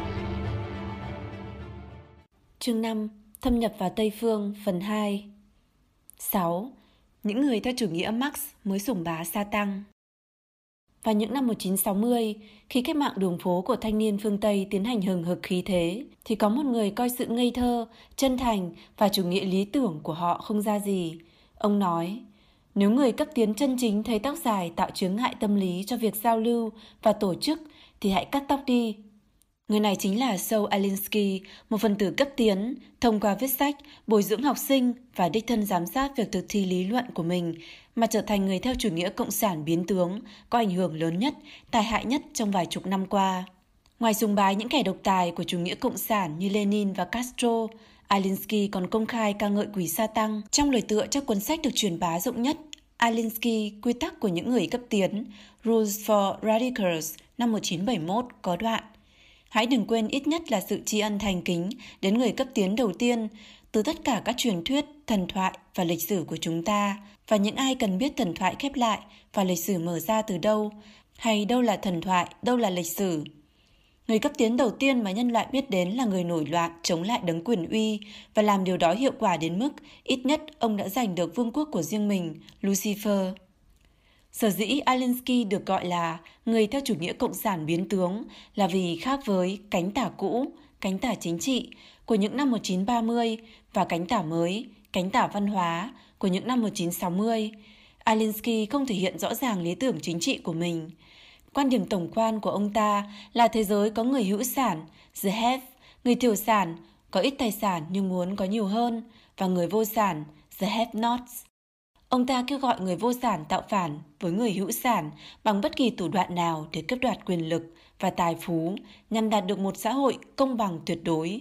Ông ta tìm cách đặt quyền lực bằng mọi thủ đoạn, đồng thời phá hủy hệ thống xã hội hiện có. Có học giả gọi ông ta là Lenin của thế hệ cánh tả hậu cộng sản và là tôn tử của nó. Trong bộ sách Quy tắc của những người cấp tiến, xuất bản năm 1971, Alinsky diễn giải một cách hệ thống lý luận và phương pháp tổ chức cộng đồng. Những quy tắc này bao gồm tốc chiến, tốc quyết. Đối với kẻ địch thì duy trì áp lực thật lớn, uy hiếp còn đáng sợ hơn đánh thật. Chế nhạo là vũ khí mạnh nhất, phân hóa kẻ địch, cô lập mục tiêu, tiến hành công kích, vân vân. Bản chất của quy tắc này chính là vì để đạt được mục tiêu và đạt quyền lực mà không từ thủ đoạn nào. Những quy tắc tổ chức cộng đồng tưởng như vô vị này khi vận dụng thực tế sẽ lộ ra bộ mặt hung ác của nó. Năm 1972, khi chiến tranh Việt Nam đang diễn ra, cựu Tổng thống George Bush, bây giờ là đại sứ của Mỹ tại Liên Hiệp Quốc, đi diễn giảng ở Đại học Tulane. Những sinh viên phản chiến của đại học này đã đi xin ý kiến của Alinsky. Alinsky đáp lại rằng công khai phản đối sẽ thiếu đi tính mới mẻ, hiệu quả chỉ ở mức trung bình. Hơn nữa, có thể khiến cho người phản đối bị khai trừ. Tốt hơn là nên mặc đồ in phù hiệu của đảng Ba Ku Klux Klan. Mỗi lần Bush biện hộ cho chiến tranh Việt Nam thì đều đứng lên hoan hô và dương biển cổ vũ có nội dung đảng Ba ủng hộ Bush. Sinh viên theo kế hành động quả nhiên tạo thành thanh thế rất lớn. Alinsky và những người theo ông ta còn bàn luận một cách nhiệt tình về hai cuộc biểu tình mà ông ta lên kế hoạch. Năm 1964, để ép chính quyền Chicago chấp nhận điều kiện của họ, Alinsky đã âm thầm lên kế hoạch. Sân bay quốc tế O'Hare của Chicago là một trong những sân bay bận rộn nhất thế giới. Alinsky dự định nếu biểu tình ở bên ngoài sân bay thì cho dù tổ chức vài nghìn người cũng không cách nào dẫn khởi được bao nhiêu chú ý. Nhưng nếu như phái người chiếm cứ nhà vệ sinh của sân bay trong thời gian dài thì sẽ tạo thành hỗn loạn cực lớn. Chính quyền Chicago sẽ trở thành nhân vật chính bị thế giới gièm pha. Alinsky phái người tiến hành khảo sát thực địa, thấy rằng để thực hiện việc này thì cần khoảng 2.500 người. Trước khi thực thi, ông ta cố ý để lộ tin tức này cho chính quyền Chicago. Chính quyền chỉ còn cách ngoan ngoãn mời họ đi đàm phán. Để ép chính quyền thành phố Rochester tăng tỷ lệ tuyển dụng người da đen, Alinsky lại nghĩ đến âm mưu tương tự. Giàn nhạc giao hưởng Rochester diễn xuất là sự kiện văn hóa trọng đại của địa phương. Chính quyền thành phố cũng hết sức trân trọng truyền thống này. Nếu như có thể làm loạn diễn xuất của giàn nhạc, khiến cho Rochester trở thành trò hề cho người trong cả nước, thì sẽ có thể ép chính quyền thành phố chấp nhận điều kiện mà họ đặt ra. Kế hoạch hành động của Alinsky như sau. Mướn 100 người da đen, mua cho mỗi người một vé xem nhạc. Trước khi diễn xuất, cho họ một bữa tối miễn phí, chỉ có một loại thức ăn, chính là hạt đậu nướng. Sau khi ăn hạt đậu, những khán giả được thuê này sẽ không ngừng đánh giám. Như vậy, sẽ có thể làm hỏng đi một hoạt động văn hóa có tính thanh nhã cao như vậy. Tin này truyền ra, chính quyền thành phố không thể không chấp nhận điều kiện. Đọc sách của Alinsky khiến cho người ta cảm giác âm hiểm lạnh lẽo, khiến người ta không rét mà run. Cái gọi là tổ chức cộng đồng mà ông ta ủng hộ là một loại cách mạng với hình thức tiệm tiến, thay đổi bộ mặt. Lý luận cách mạng và thực tiễn của nó có những đặc điểm như sau. Thứ nhất, phái cánh tả mới hay cũ, ít nhất về mặt tu từ, vẫn còn một tầng sắc thái, chủ nghĩa lý tưởng. Alinsky đã lột bỏ đi tất cả lớp vỏ ngoài của chủ nghĩa lý tưởng, biến cách mạng thành sự tranh đoạt quyền lực một cách trần trụi. Khi ông ta tiến hành bồi dưỡng, huấn luyện về tổ chức cộng đồng thì thường hỏi các học viên vì sao tiến hành tổ chức cộng đồng. Có người nói là để giúp đỡ người khác. Lúc đó Alinsky sẽ hướng về họ mà la, các vị là vì quyền lực mà tổ chức. Sổ tay bồi dưỡng của ông ta viết như sau, cho dù không ham muốn quyền lực thì chúng ta cũng không trở nên đức hạnh. Trái lại, chúng ta thực sự là nhu nhược khi không ham muốn quyền lực. Có quyền là tốt, không có quyền là xấu. Trên sổ tay bồi dưỡng của những người đi theo còn viết, hãy thanh trừ đi những người muốn làm điều tốt trong giáo hội và đoàn thể của các vị. Thứ hai, những năm 1960, những thanh niên phản loạn lớn giọng chống đối chính quyền, phản đối xã hội.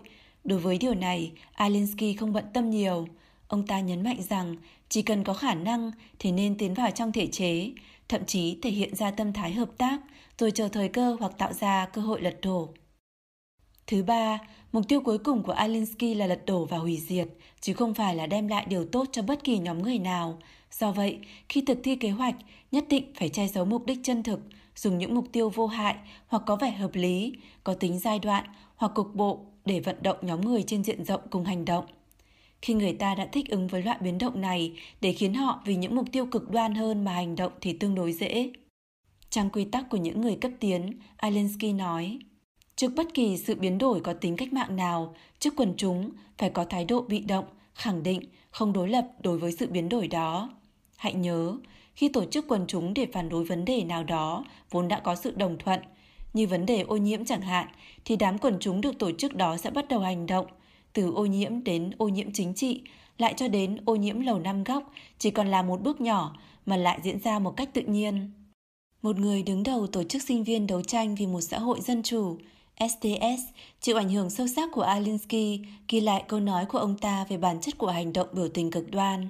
Ý nghĩa của vấn đề không nằm ở bản thân vấn đề, vấn đề luôn dẫn đến cách mạng. Sau những năm 1960, cánh tả cấp tiến chịu ảnh hưởng thâm sâu của Alinsky và luôn biến phản ứng trước bất cứ vấn đề xã hội nào thành sự bất mãn đối với chế độ và chính quyền đương nhiệm. Bất kỳ nghị đề xã hội nào trong tay họ đều trở thành một bàn đạp thúc đẩy cách mạng. Thứ tư, Alinsky biến chính trị thành một cuộc chiến tranh du kích và chiến tranh toàn diện không còn giới hạn đạo đức nào. Khi giải thích rõ về sách lược, tổ chức cộng đồng, Alinsky bảo những người theo ông ta cần phải khiến cho hành động biểu tình có tác dụng với mắt, tai, mũi của kẻ địch.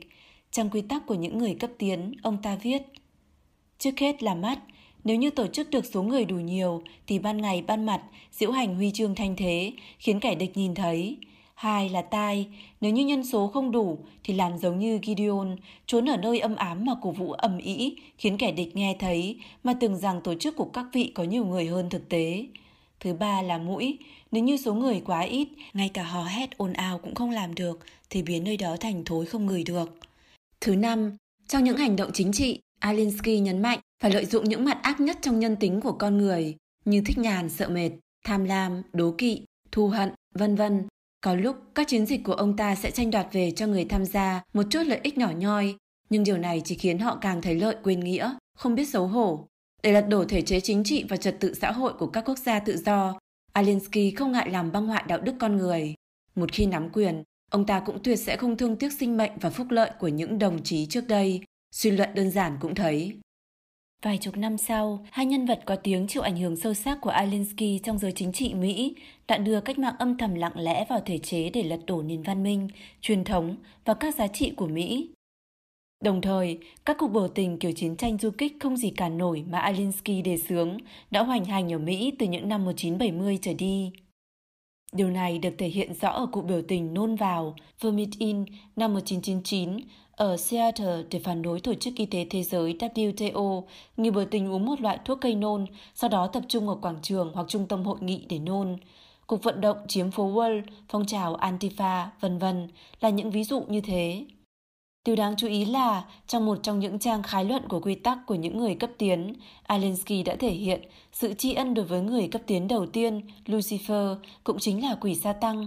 Ngoài ra, không lâu trước khi qua đời, khi nhận phỏng vấn của tạp chí Playboy, Alinsky cho hay nếu như sau khi chết vẫn còn chi giác, ông ta sẽ không ngại ngần gì mà lựa chọn xuống địa ngục. Hơn nữa, còn bắt đầu tổ chức những người vô sản ở đó, vì họ là đồng loại của tôi. 7. Cuộc trường trinh xuyên thể chế của cánh tả Người đầu tiên đưa ra ý tưởng tiến hành một cuộc trường trinh trong thể chế là Antonio Gramsci, thành viên sáng lập và từng là lãnh đạo Đảng Cộng sản Italy. Gramsci phát hiện người có tín ngưỡng sẽ không dễ dàng bị cách mạng kích động mà đi phát động cách mạng lật đổ chính phủ hợp pháp. Do vậy, muốn tạo ra cách mạng thì phải tạo ra một lô những côn đồ lưu manh không tin thần, phản truyền thống, coi rẻ đạo đức, Do vậy, cách mạng của giai cấp vô sản nhất định phải bắt đầu từ việc lật đổ tôn giáo, đạo đức và nền văn minh. Sau khi cách mạng đường phố thất bại vào những năm 1960, rất nhiều kẻ tạo phản bước vào học viện. Sau khi lấy được học vị thì trở thành học giả, giáo sư, quan chức, nhà báo, vân vân, rồi tiến vào xã hội chủ lưu, khởi lên cuộc trừng trinh trong thể chế. Họ dùng phương thức thâm nhập để ăn mòn từ bên trong những thể chế trọng yếu có chức năng duy trì đạo đức xã hội, bao gồm giáo hội, chính phủ, hệ thống giáo dục, cơ quan lập pháp và tư pháp, giới nghệ thuật, truyền thông và các tổ chức phi chính phủ NGO. Nước Mỹ sau những năm 1960 giống như một bệnh nhân bị nhiễm bệnh nghiêm trọng mà không cách nào xác định được rốt cuộc là bị bệnh ở đâu. Các loại tư tưởng chủ nghĩa Marx biến tướng thâm nhập vào cơ thể xã hội Mỹ, hơn nữa còn có khả năng tự sinh trưởng và nảy nở. Trong nhiều lý luận và sách lược cách mạng được đề xuất, chiến lược co-op Piven, một mình tác chiến, của hai nhà xã hội học của Đại học Columbia được biết đến nhiều nhất và đã được thử nghiệm thành công ở mức độ nhất định. Hạt nhân của chiến lược Co-op Piven là dùng hệ thống phúc lợi để làm sụp đổ chính phủ. Chỉ theo chính sách của chính phủ Mỹ, số người đủ điều kiện hưởng trợ cấp phúc lợi của chính phủ vượt xa số người thực nhận trợ cấp trên thực tế. Chỉ cần tìm ra được những người này, cổ vũ họ hoặc tổ chức họ đi lấy trợ cấp thì rất nhanh tiêu hết tiền của chính phủ, khiến cho chính phủ thu không đủ chi. Phụ trách việc thực thi cụ thể sách lược này là Tổ chức Quyền Phúc lợi Quốc gia National Welfare Rights Organizations NWRO, theo thống kê, từ năm 1965 đến 1974, số gia đình đơn thân nhận phúc lợi tăng từ 4,3 triệu lên đến 10,8 triệu, hơn gấp đôi. Năm 1970, 28% ngân sách năm của New York dùng vào các mục phúc lợi. Bình quân cứ hai người đi làm thì có một người trong đó nhận phúc lợi. Từ năm 1960 đến năm 1970, số người lĩnh phúc lợi của New York tăng từ 200.000 lên đến 1,1 triệu. Năm 1975, thành phố New York gần như bị phá sản. Chiến lược Co-op Piven là một loại sách lược nhằm tạo ra khủng hoảng. Nó có thể được xem là một loại ứng dụng khác của lý luận Alinsky. Một trong những quy tắc của Alinsky chính là dùng đạo của người để trị người, khiến kẻ địch chiều theo quy tắc của bản thân họ mà hành sự. Từ cuộc cách mạng Bolshevik do Lenin lãnh đạo, Đảng Cộng sản đã trở nên thuần thục với âm mưu quỷ kế, dựa vào số người cực ít mà tạo ra cách mạng hoặc khủng hoảng với thanh thế rất lớn. Chính trị Mỹ cũng trải qua tình trạng tương tự. Hiện tại, cương lĩnh của đảng cánh tả của Mỹ cực đoan đến độ, nhiều người không lý giải được. Chẳng hạn, vì sao những người được gọi là đại biểu dân Ý, dân biểu, quan chức dân tuyển dường như chỉ đại biểu cho tiếng nói của các nhóm nhỏ cực đoan như người chuyển đổi giới tính. Ngược lại, những điều trọng yếu về quốc kế dân sinh cần phải nói thì họ không quan tâm. Kỳ thực đáp án rất đơn giản, họ không hề là đại biểu cho dân ý thực sự. Lenin từng nói, công đoàn là cái băng truyền giữa Đảng Cộng sản và quần chúng. Phần tử Cộng sản phát hiện, chỉ cần khống chế chắc công đoàn thì sẽ khống chế được một lượng phiếu bầu lớn. Chỉ cần khống chế được phiếu bầu thì có thể khiến quan chức dân tuyển, đại biểu dân ý bảo gì nghe nấy. Do vậy, phần tử Cộng sản tìm cách nắm quyền khống chế công đoàn, tiến đến khống chế một lượng lớn nghị sĩ quốc hội và quan chức dân tuyển, biến cương lĩnh chính trị có tính đất đổ thành cương lĩnh chính trị của giới chính trị cánh tả. Cleon Skousen trong cuốn Người Cộng sản trần trụi The Naked Communist tiết lộ một trong 45 mục tiêu của Đảng Cộng sản là chiếm được một hoặc hai đảng chính trị của Mỹ, chính là thông qua sự vận hành phức tạp như vậy mà thực hiện. Công nhân phổ thông vì để duy hộ quyền lợi cơ bản, bất đắc dĩ phải gia nhập công đoàn, trở thành quân cờ trong tay công đoàn. Điều này cũng giống như là trả phí bảo vệ cho xã hội đen vậy. Phân tích của Trevor Loudon về cơ chế chính sách thâu tóm các quốc gia dân chủ của Đảng Cộng sản các nước đã nói rõ điểm này. Ông phân quá trình này thành 3 giai đoạn. Giai đoạn thứ nhất, chế định chính sách. Trong chiến tranh lạnh, Liên Xô và các đồng minh chế định ra chính sách nhắm vào các quốc gia dân chủ, mục đích là thâm nhập, làm tan rã các quốc gia này và tiến hành diễn biến hòa bình từ bên trong. Giai đoạn thứ hai, nhồi nhét, bồi dưỡng, huấn luyện. Thời kỳ chiến tranh lạnh, mỗi năm có hàng nghìn người cộng sản các nước trên thế giới sang Liên Xô và các nước xã hội chủ nghĩa Đông Âu để tiếp thụ bồi dưỡng. Trọng điểm bồi dưỡng là làm thế nào để lợi dụng các cuộc vận động của người lao động, các cuộc vận động hòa bình, giáo hội và các tổ chức phi chính phủ ở các quốc gia này nhằm gây ảnh hưởng đến đảng chính trị cánh tả trong nước. Giai đoạn thứ ba, thực thi. Sau khi chiến tranh lạnh kết thúc, các nhóm cộng sản chủ nghĩa và xã hội chủ nghĩa ở các nước phương Tây phát huy vai trò chủ đạo còn lớn hơn. Sau những năm 1970, 1980, một lượng lớn người Mỹ chịu ảnh hưởng của tư tưởng cộng sản đã bước vào xã hội chủ lưu. Họ hoặc là đi theo con đường chính trị, giáo dục, nghiên cứu học thuật, hoặc bước vào truyền thông, hoặc các tổ chức phi chính phủ. Họ dùng những kinh nghiệm tích lũy qua mấy thế hệ mà cải tạo nước Mỹ và Mỹ đã gần như hoàn toàn bị rơi vào tay họ. Chế độ của các quốc gia dân chủ vốn là được thiết kế cho những người có tiêu chuẩn đạo đức nhất định. Đối với những người đầu óc toan tính, muốn làm việc xấu mà nói, chế độ này có rất nhiều lỗ hồng để họ lợi dụng. Nếu muốn lật đổ chế độ xã hội tự do thì có thể dùng rất nhiều phương cách mà trên bề mặt là hợp pháp. Trung Quốc có câu ngạn ngữ, không sợ giặc ăn trộm, chỉ sợ bị giặc dòm ngó. Phần tử cộng sản và những người vô tri bị họ lừa toan tính đủ kiểu để lật đổ chế độ chính trị xã hội của xã hội tự do, Trải qua mấy chục năm chủ bị và vận hành, chính phủ và xã hội Mỹ và các nước phương Tây đều đã xói mòn đến mức thương tích, bệnh tật đầy mình khi các nhân tố và tư tưởng cộng sản đã thâm nhập vào cơ thể chính trị Mỹ. 8. Đúng đắn chính trị Cảnh sát tư tưởng của ma quỷ Các nước cộng sản thực thi chế độ quản chế hà khắc nhất đối với tư tưởng và ngôn hành của nhân dân. Nhưng từ những năm 1980, ở các nước phương Tây xuất hiện một hình thái quản chế đối với tư tưởng và ngôn luận nó lấy cờ hiệu đúng đắn chính trị làm cảnh sát tư tưởng, ngang nhiên hoành hành trong hệ thống giáo dục, truyền thông và các giới trong xã hội, trở thành công cụ để kiềm chế tư tưởng và ngôn luận của con người. Cho dù rất nhiều người đã cảm nhận được lực khống chế tà ác của nó, nhưng vẫn chưa lý giải được căn nguyên của hình thái ý thức đó. Những từ ngữ như đúng đắn chính trị cùng với tiến bộ, đoàn kết đều là những từ ngữ mà Đảng Cộng sản các nước đã sử dụng từ lâu. Ý nghĩa bề mặt của những từ này là không được sử dụng những ngôn từ có sắc thái kỳ thị đối với những tộc duệ thiểu số, phụ nữ, người khuyết tật và các nhóm người đặc thù. Ví dụ như phải gọi người da đen thành người Mỹ gốc Phi, gọi người Ấn gốc Mỹ, người da đỏ Anh Điêng thành người Mỹ bản xứ, cọ người nhập cư phi Pháp thành người lao động chưa vào sổ, vân vân.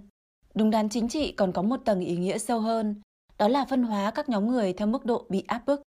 Người bị áp bức nghiêm trọng nhất cần phải nhận được sự tôn trọng và kính lễ ở mức độ cao nhất. Kiểu đánh giá chỉ dựa trên thân phận, chỉ xét xem người ta thuộc về thành phần xã hội nào mà không kể đến phẩm hạnh và tài năng của cá nhân, gọi là chính trị dựa trên thân phận.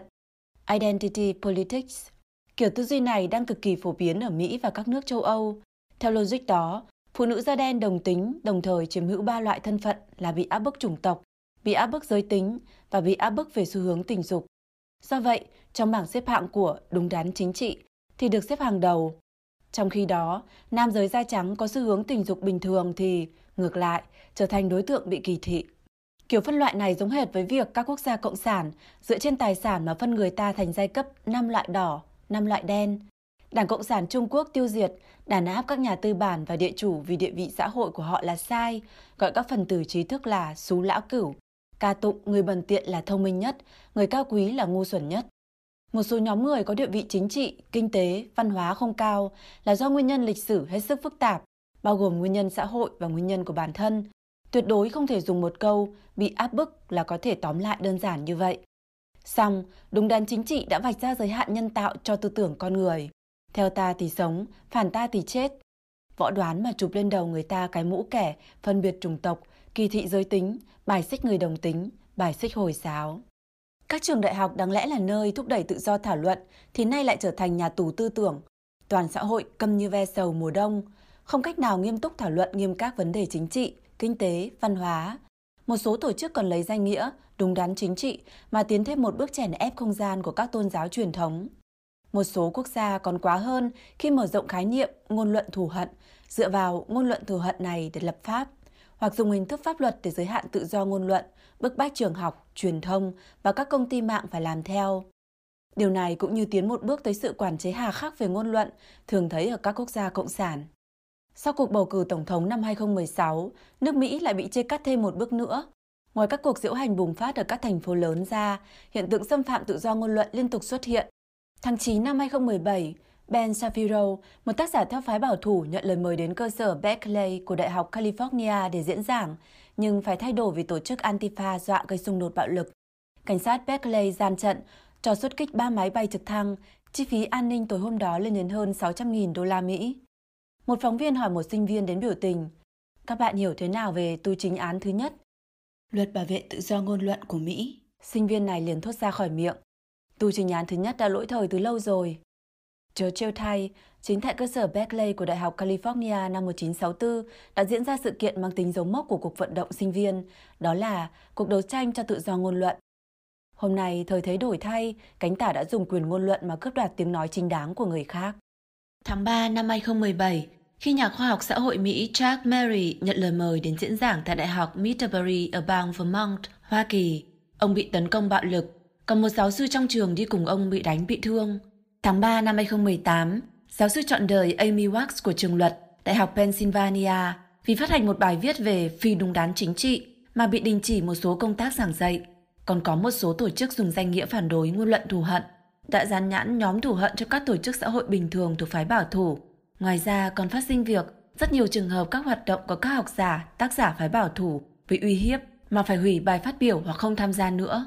Sự xâm phạm của cánh tả đối với tự do ngôn luận tuyệt đối không phải là cuộc tranh luận bình thường giữa những người có quan điểm khác nhau. Đó là do tà linh cộng sản lợi dụng người có tư tưởng xấu và phiến động họ bóp méo sự thật và chèn ép tiếng nói chính nghĩa hay ít nhất là tiếng nói chính đáng bình thường. Thực chất của đúng đắn chính trị là dùng tiêu chuẩn chính trị biến dị để thay thế tiêu chuẩn đạo đức. Nó chính là cảnh sát tư tưởng của ma quỷ. 9. Chủ nghĩa xã hội có mặt ở khắp châu Âu Quốc tế xã hội chủ nghĩa bắt nguồn từ quốc tế thứ hai do Engel sáng lập năm 1889. Trước khi quốc tế thứ hai thành lập, toàn cầu có hơn 100 đảng chính trị lấy chủ nghĩa Marx làm cơ sở, trong đó số quốc gia có đảng chấp chính kiên trì theo chủ nghĩa xã hội là 66 nước. Danh xưng Quốc tế xã hội chủ nghĩa xuất hiện từ năm 1951, sau chiến tranh thế giới lần thứ hai, là một tổ chức cấu thành từ các đảng dân chủ xã hội các nước trên thế giới. Các đảng xã hội chủ nghĩa do quốc tế thứ hai lưu lại vẫn còn ở khắp châu Âu, rất nhiều còn là đảng chấp chính ở quốc gia sở tại. Trong phe xã hội chủ nghĩa thời đầu, có Lenin chủ trương bạo lực cách mạng và Karl Johann Kautsky và Eduard Bernstein chủ trương cải cách dưới hình thức tiệm tiến. Trong quốc tế xã hội chủ nghĩa, dân chủ xã hội chủ nghĩa và chủ nghĩa xã hội dân chủ về cơ bản là như nhau, đều chủ trương hoặc quảng bá rằng chủ nghĩa xã hội là chế độ mới thay thế chủ nghĩa tư bản – Hiện nay, Quốc tế xã hội chủ nghĩa có 160 tổ chức và thành viên các loại là tổ chức chính trị quốc tế lớn nhất trên thế giới hiện nay. Đảng xã hội chủ nghĩa châu Âu hoạt động ở Nghị viện châu Âu cũng là một trong những tổ chức liên minh của Quốc tế xã hội chủ nghĩa. Thành viên của nó là các đảng dân chủ xã hội trong Liên minh châu Âu, EU và các quốc gia lân cận. Nó được thành lập năm 1992, có mặt trong các tổ chức hàng đầu của châu Âu, bao gồm Nghị viện châu Âu, Ủy ban châu Âu, Hội đồng châu Âu. Hiện nay, Đảng Xã hội Chủ nghĩa châu Âu có 32 đảng thành viên ở 25 nước châu Âu và Na Uy, 8 thành viên liên kết và 5 quan sát viên, tổng cộng là 45 đảng chính trị. Có thể thấy phạm vi hoạt động của nó lớn như thế nào. Nhiệm vụ chủ yếu mà Đảng Xã hội Chủ nghĩa châu Âu nêu ra là tăng cường vận động dân chủ xã hội và xã hội chủ nghĩa trong nội bộ EU và trên toàn châu Âu, đồng thời phát triển quan hệ hợp tác mật thiết giữa các đảng chính trị thành viên, các tổ chức nghị viện ở các nước, các nhóm đảng của Đảng Xã hội Chủ nghĩa châu Âu và bản thân Đảng Xã hội Chủ nghĩa châu Âu. Nói đơn giản, đó chính là dốc sức thúc đẩy sự nghiệp xã hội chủ nghĩa. Đảng chấp chính của Thụy Điển là Đảng Dân Chủ Xã hội Thụy Điển, công khai tuyên bố là lấy chủ nghĩa Marx làm lý luận chủ đạo. Trong mấy chục năm chấp chính, nó chủ trương bình đẳng và phúc lợi theo hình thái ý thức của chủ nghĩa xã hội. Cho đến hôm nay, trong hội trường của đảng này vẫn còn treo ảnh của Mark Engel. Tư tưởng chỉ đạo của công đảng Vương quốc Anh là dựa trên chủ nghĩa xã hội Fabian. Như đã đề cập bên trên, chủ nghĩa xã hội Fabian chẳng qua là một biến thể của chủ nghĩa Marx, nhưng nhấn mạnh vào việc dùng phương thức tiệm tiến để quá độ từ chủ nghĩa xã hội lên chủ nghĩa cộng sản. Nó cũng vận dụng tư tưởng của chủ nghĩa xã hội mà cổ suý cho thu thuế cao, phúc lợi cao. Công đảng của Anh mấy chục năm gần đây liên tục là đảng chấp chính của Anh, cũng vẫn luôn thúc đẩy chủ nghĩa xã hội Fabian. Đảng Cộng sản Anh cũng vẫn luôn tham dự nhằm tác động vào cục diện chính trị Anh, Thậm chí còn có tờ báo của riêng mình là The Morning Star, Đảng Cộng sản Anh thành lập năm 1920 và thời kỳ thịnh vượng nhất của Đảng Cộng sản Anh cũng từng có nghị viên Đảng Cộng sản được bầu cử vào Hạ nghị viện Anh. Khi bắt đầu cuộc tổng tuyển cử của Anh năm 2017, Đảng Cộng sản Anh đột nhiên tuyên bố ủng hộ bầu cử cho chính trị gia cánh tả hàng đầu của công đảng Anh. Một nhân vật quan trọng của công đảng đã chủ trương chủ nghĩa xã hội và quốc hữu hóa 40 năm qua. Tháng 9 năm 2015, với số phiếu áp đảo 60%, Ông này được bầu làm người đứng đầu công đảng. Chính trị gia này là một nhân vật nổi bật trong các sự kiện và hoạt động về người đồng tính, song tính, chuyển giới. Khi phóng viên BBC hỏi về quan điểm của ông này về Marx, ông tán dương Marx là nhà tư tưởng kinh tế vĩ đại, một nhân vật rất thú vị, đọc rộng hiểu nhiều, có rất nhiều điều đáng để chúng ta học tập.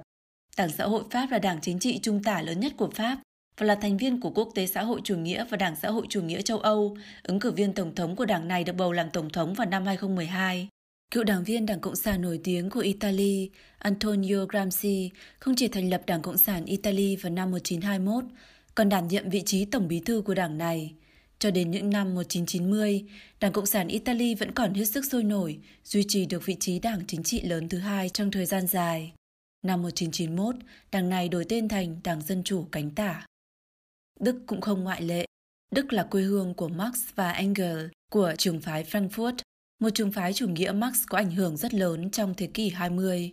Các quốc gia châu Âu khác như Tây Ban Nha, Bồ Đào Nha cũng đều có đảng Cộng sản hoạt động tích cực, có sức ảnh hưởng không thể coi thường. Toàn bộ châu Âu, chứ không chỉ là các nước Đông Âu, đã bị chủ nghĩa Cộng sản chiếm địa vị chủ đạo. Các nước phi Cộng sản ở Bắc Âu, Nam Âu, Tây Âu kỳ thực cũng đều hữu ý hoặc vô ý mà chủ trương và thực hành chính sách tư tưởng Cộng sản chủ nghĩa. Nói cả châu Âu bị thất thủ cũng không hề cường điệu. 10. Vì sao chúng ta bị ma quỷ lừa? Cuốn Cuộc hành hương chính trị Political Pilgrims của nhà xã hội học người Mỹ Paul Hollander kể câu chuyện những trí thức trẻ say mê chủ nghĩa cộng sản ao ạt hành hương chính trị sang Liên Xô thời Stalin, Trung Quốc thời Mao và Cuba thời Fidel Castro. Mặc dù bấy giờ bạo lực phát sinh khắp nơi khiến người ta phải kinh hãi, nhưng những thanh niên hành hương chính trị này không hề hay biết, sau khi quay về, họ vẫn nhiệt tình soạn sách ca ngợi chế độ xã hội chủ nghĩa. Tư tưởng của chủ nghĩa cộng sản là hình thái ý thức của ma quỷ, hơn nữa, thuận theo thời gian, thế nhân cũng ngày càng nhìn thấy rõ, tất cả những nơi mà chủ nghĩa cộng sản đến đều mang theo bạo lực, lừa dối, chiến tranh, đói kém và bạo chính. Vấn đề là vì sao vẫn còn nhiều người đến thế can tâm tình nguyện giúp con quỷ này phát tán lừa dối, thậm chí trở thành công cụ thuần phục của nó.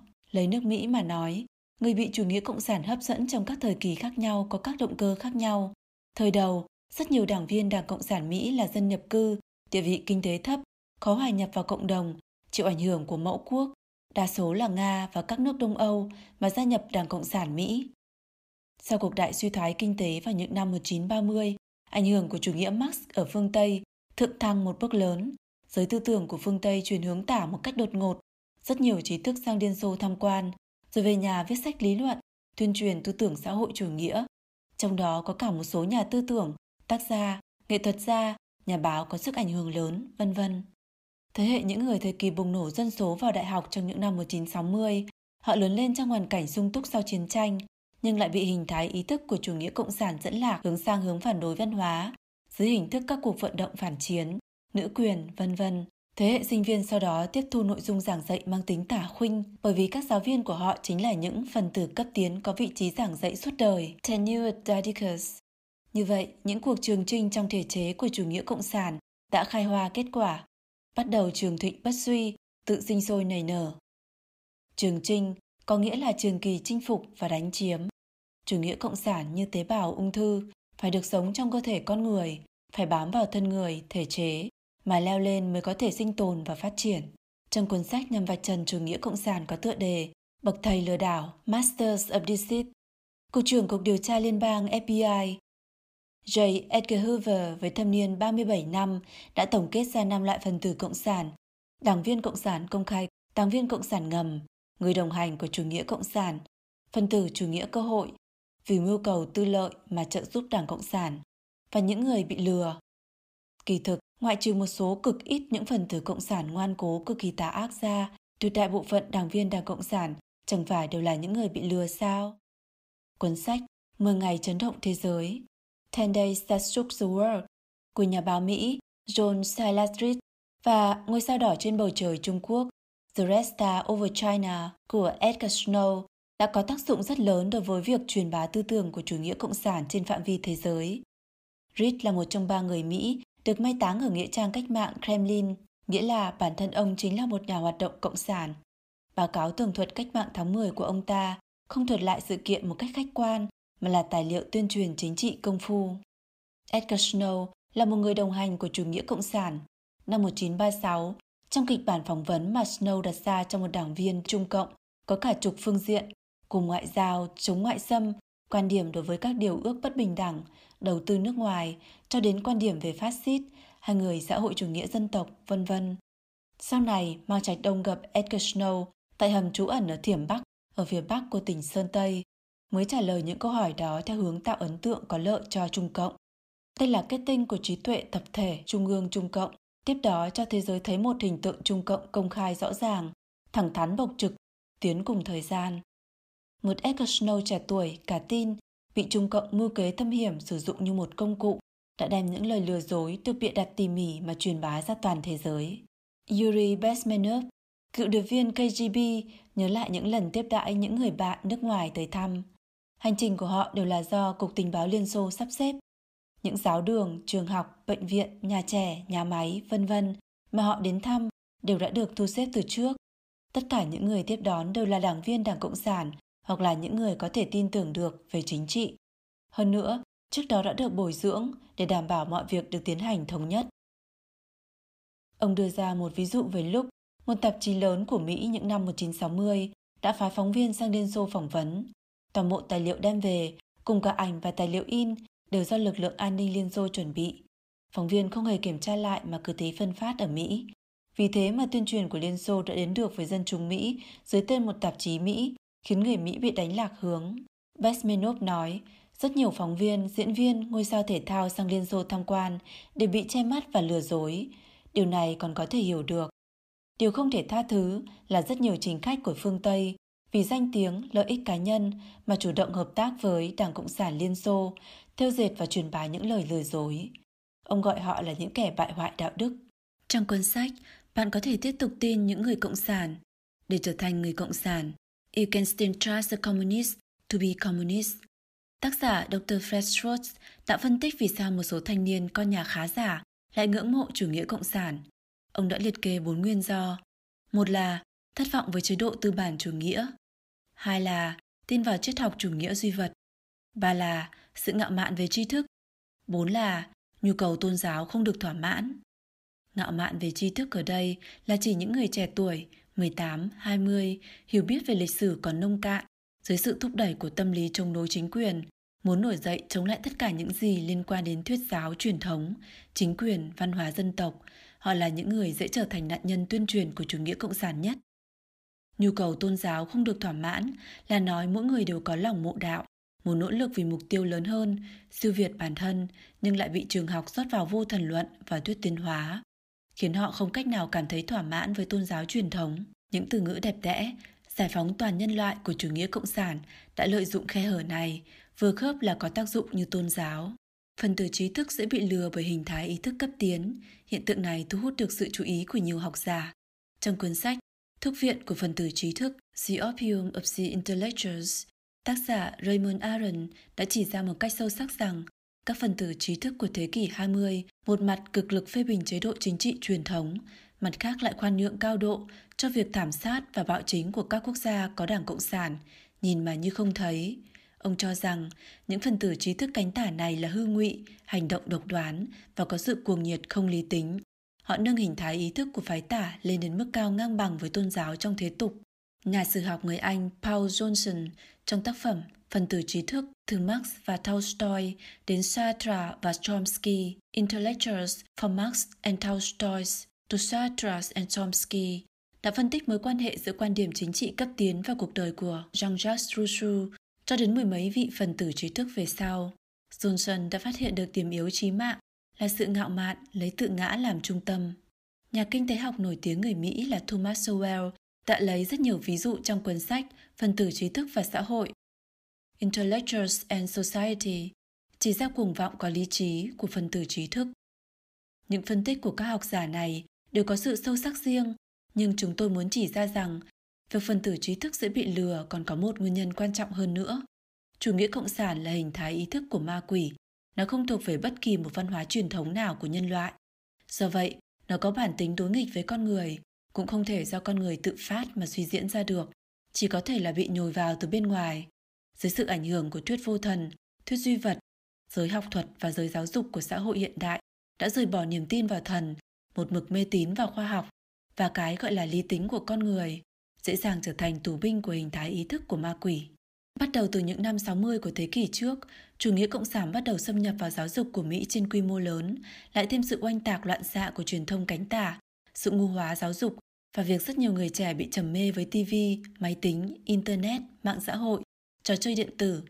Dưới tác dụng tương giao của những nhân tố ấy, rất nhiều người trong thế hệ trẻ trở thành người hoa tuyết. Snowflakes bần cùng với tri thức, tầm nhìn nhỏ hẹp, thiếu tinh thần trách nhiệm và khả năng chịu đựng. Trải qua việc nhồi nhét mấy thế hệ, những người bị tẩy não triệt để, cho dù nhìn thấy, nghe thấy chân tướng, cũng sẽ dùng những tư tưởng mèo mó biến dị mà phân tích. Nói cách khác, những lời lừa dối của Đảng Cộng sản hình thành một tầng màng mỏng khởi tác dụng ngăn cách, khiến những người này bị cắt đứt liên hệ với thực tế. Vì để lừa gạt thế nhân, ma quỷ đã toàn diện lợi dụng những nhược điểm của nhân tính như sự ngu muội, vô tri, tự tư, tham lam, nhẹ dạ. Đồng thời cũng lợi dụng chủ nghĩa lý tưởng và ảo tưởng lãng mạn của con người đối với cuộc sống tốt đẹp. Đây là điều đáng buồn nhất. Kỳ thực, các quốc gia của Đảng Cộng sản không hề lãng mạn như những người còn ôm giữ ảo tưởng và chủ nghĩa xã hội. Nếu như họ thực sự đến các quốc gia của Đảng Cộng sản, thực sự sinh sống một thời gian, chứ không phải là tham quan du lịch kiểu cưỡi ngựa xem hoa, thì bản thân họ sẽ phát hiện ra điểm này. Sự thâm nhập của ma quỷ chủ nghĩa cộng sản vào phương Tây đã thể hiện ra bộ mặt cực kỳ phức tạp đa dạng. Chỉ có cách siêu thoát khỏi các hiện tượng cụ thể, đứng tại vị trí cao hơn mới có thể thấy rõ bộ mặt thật và mục đích thực sự của ma quỷ.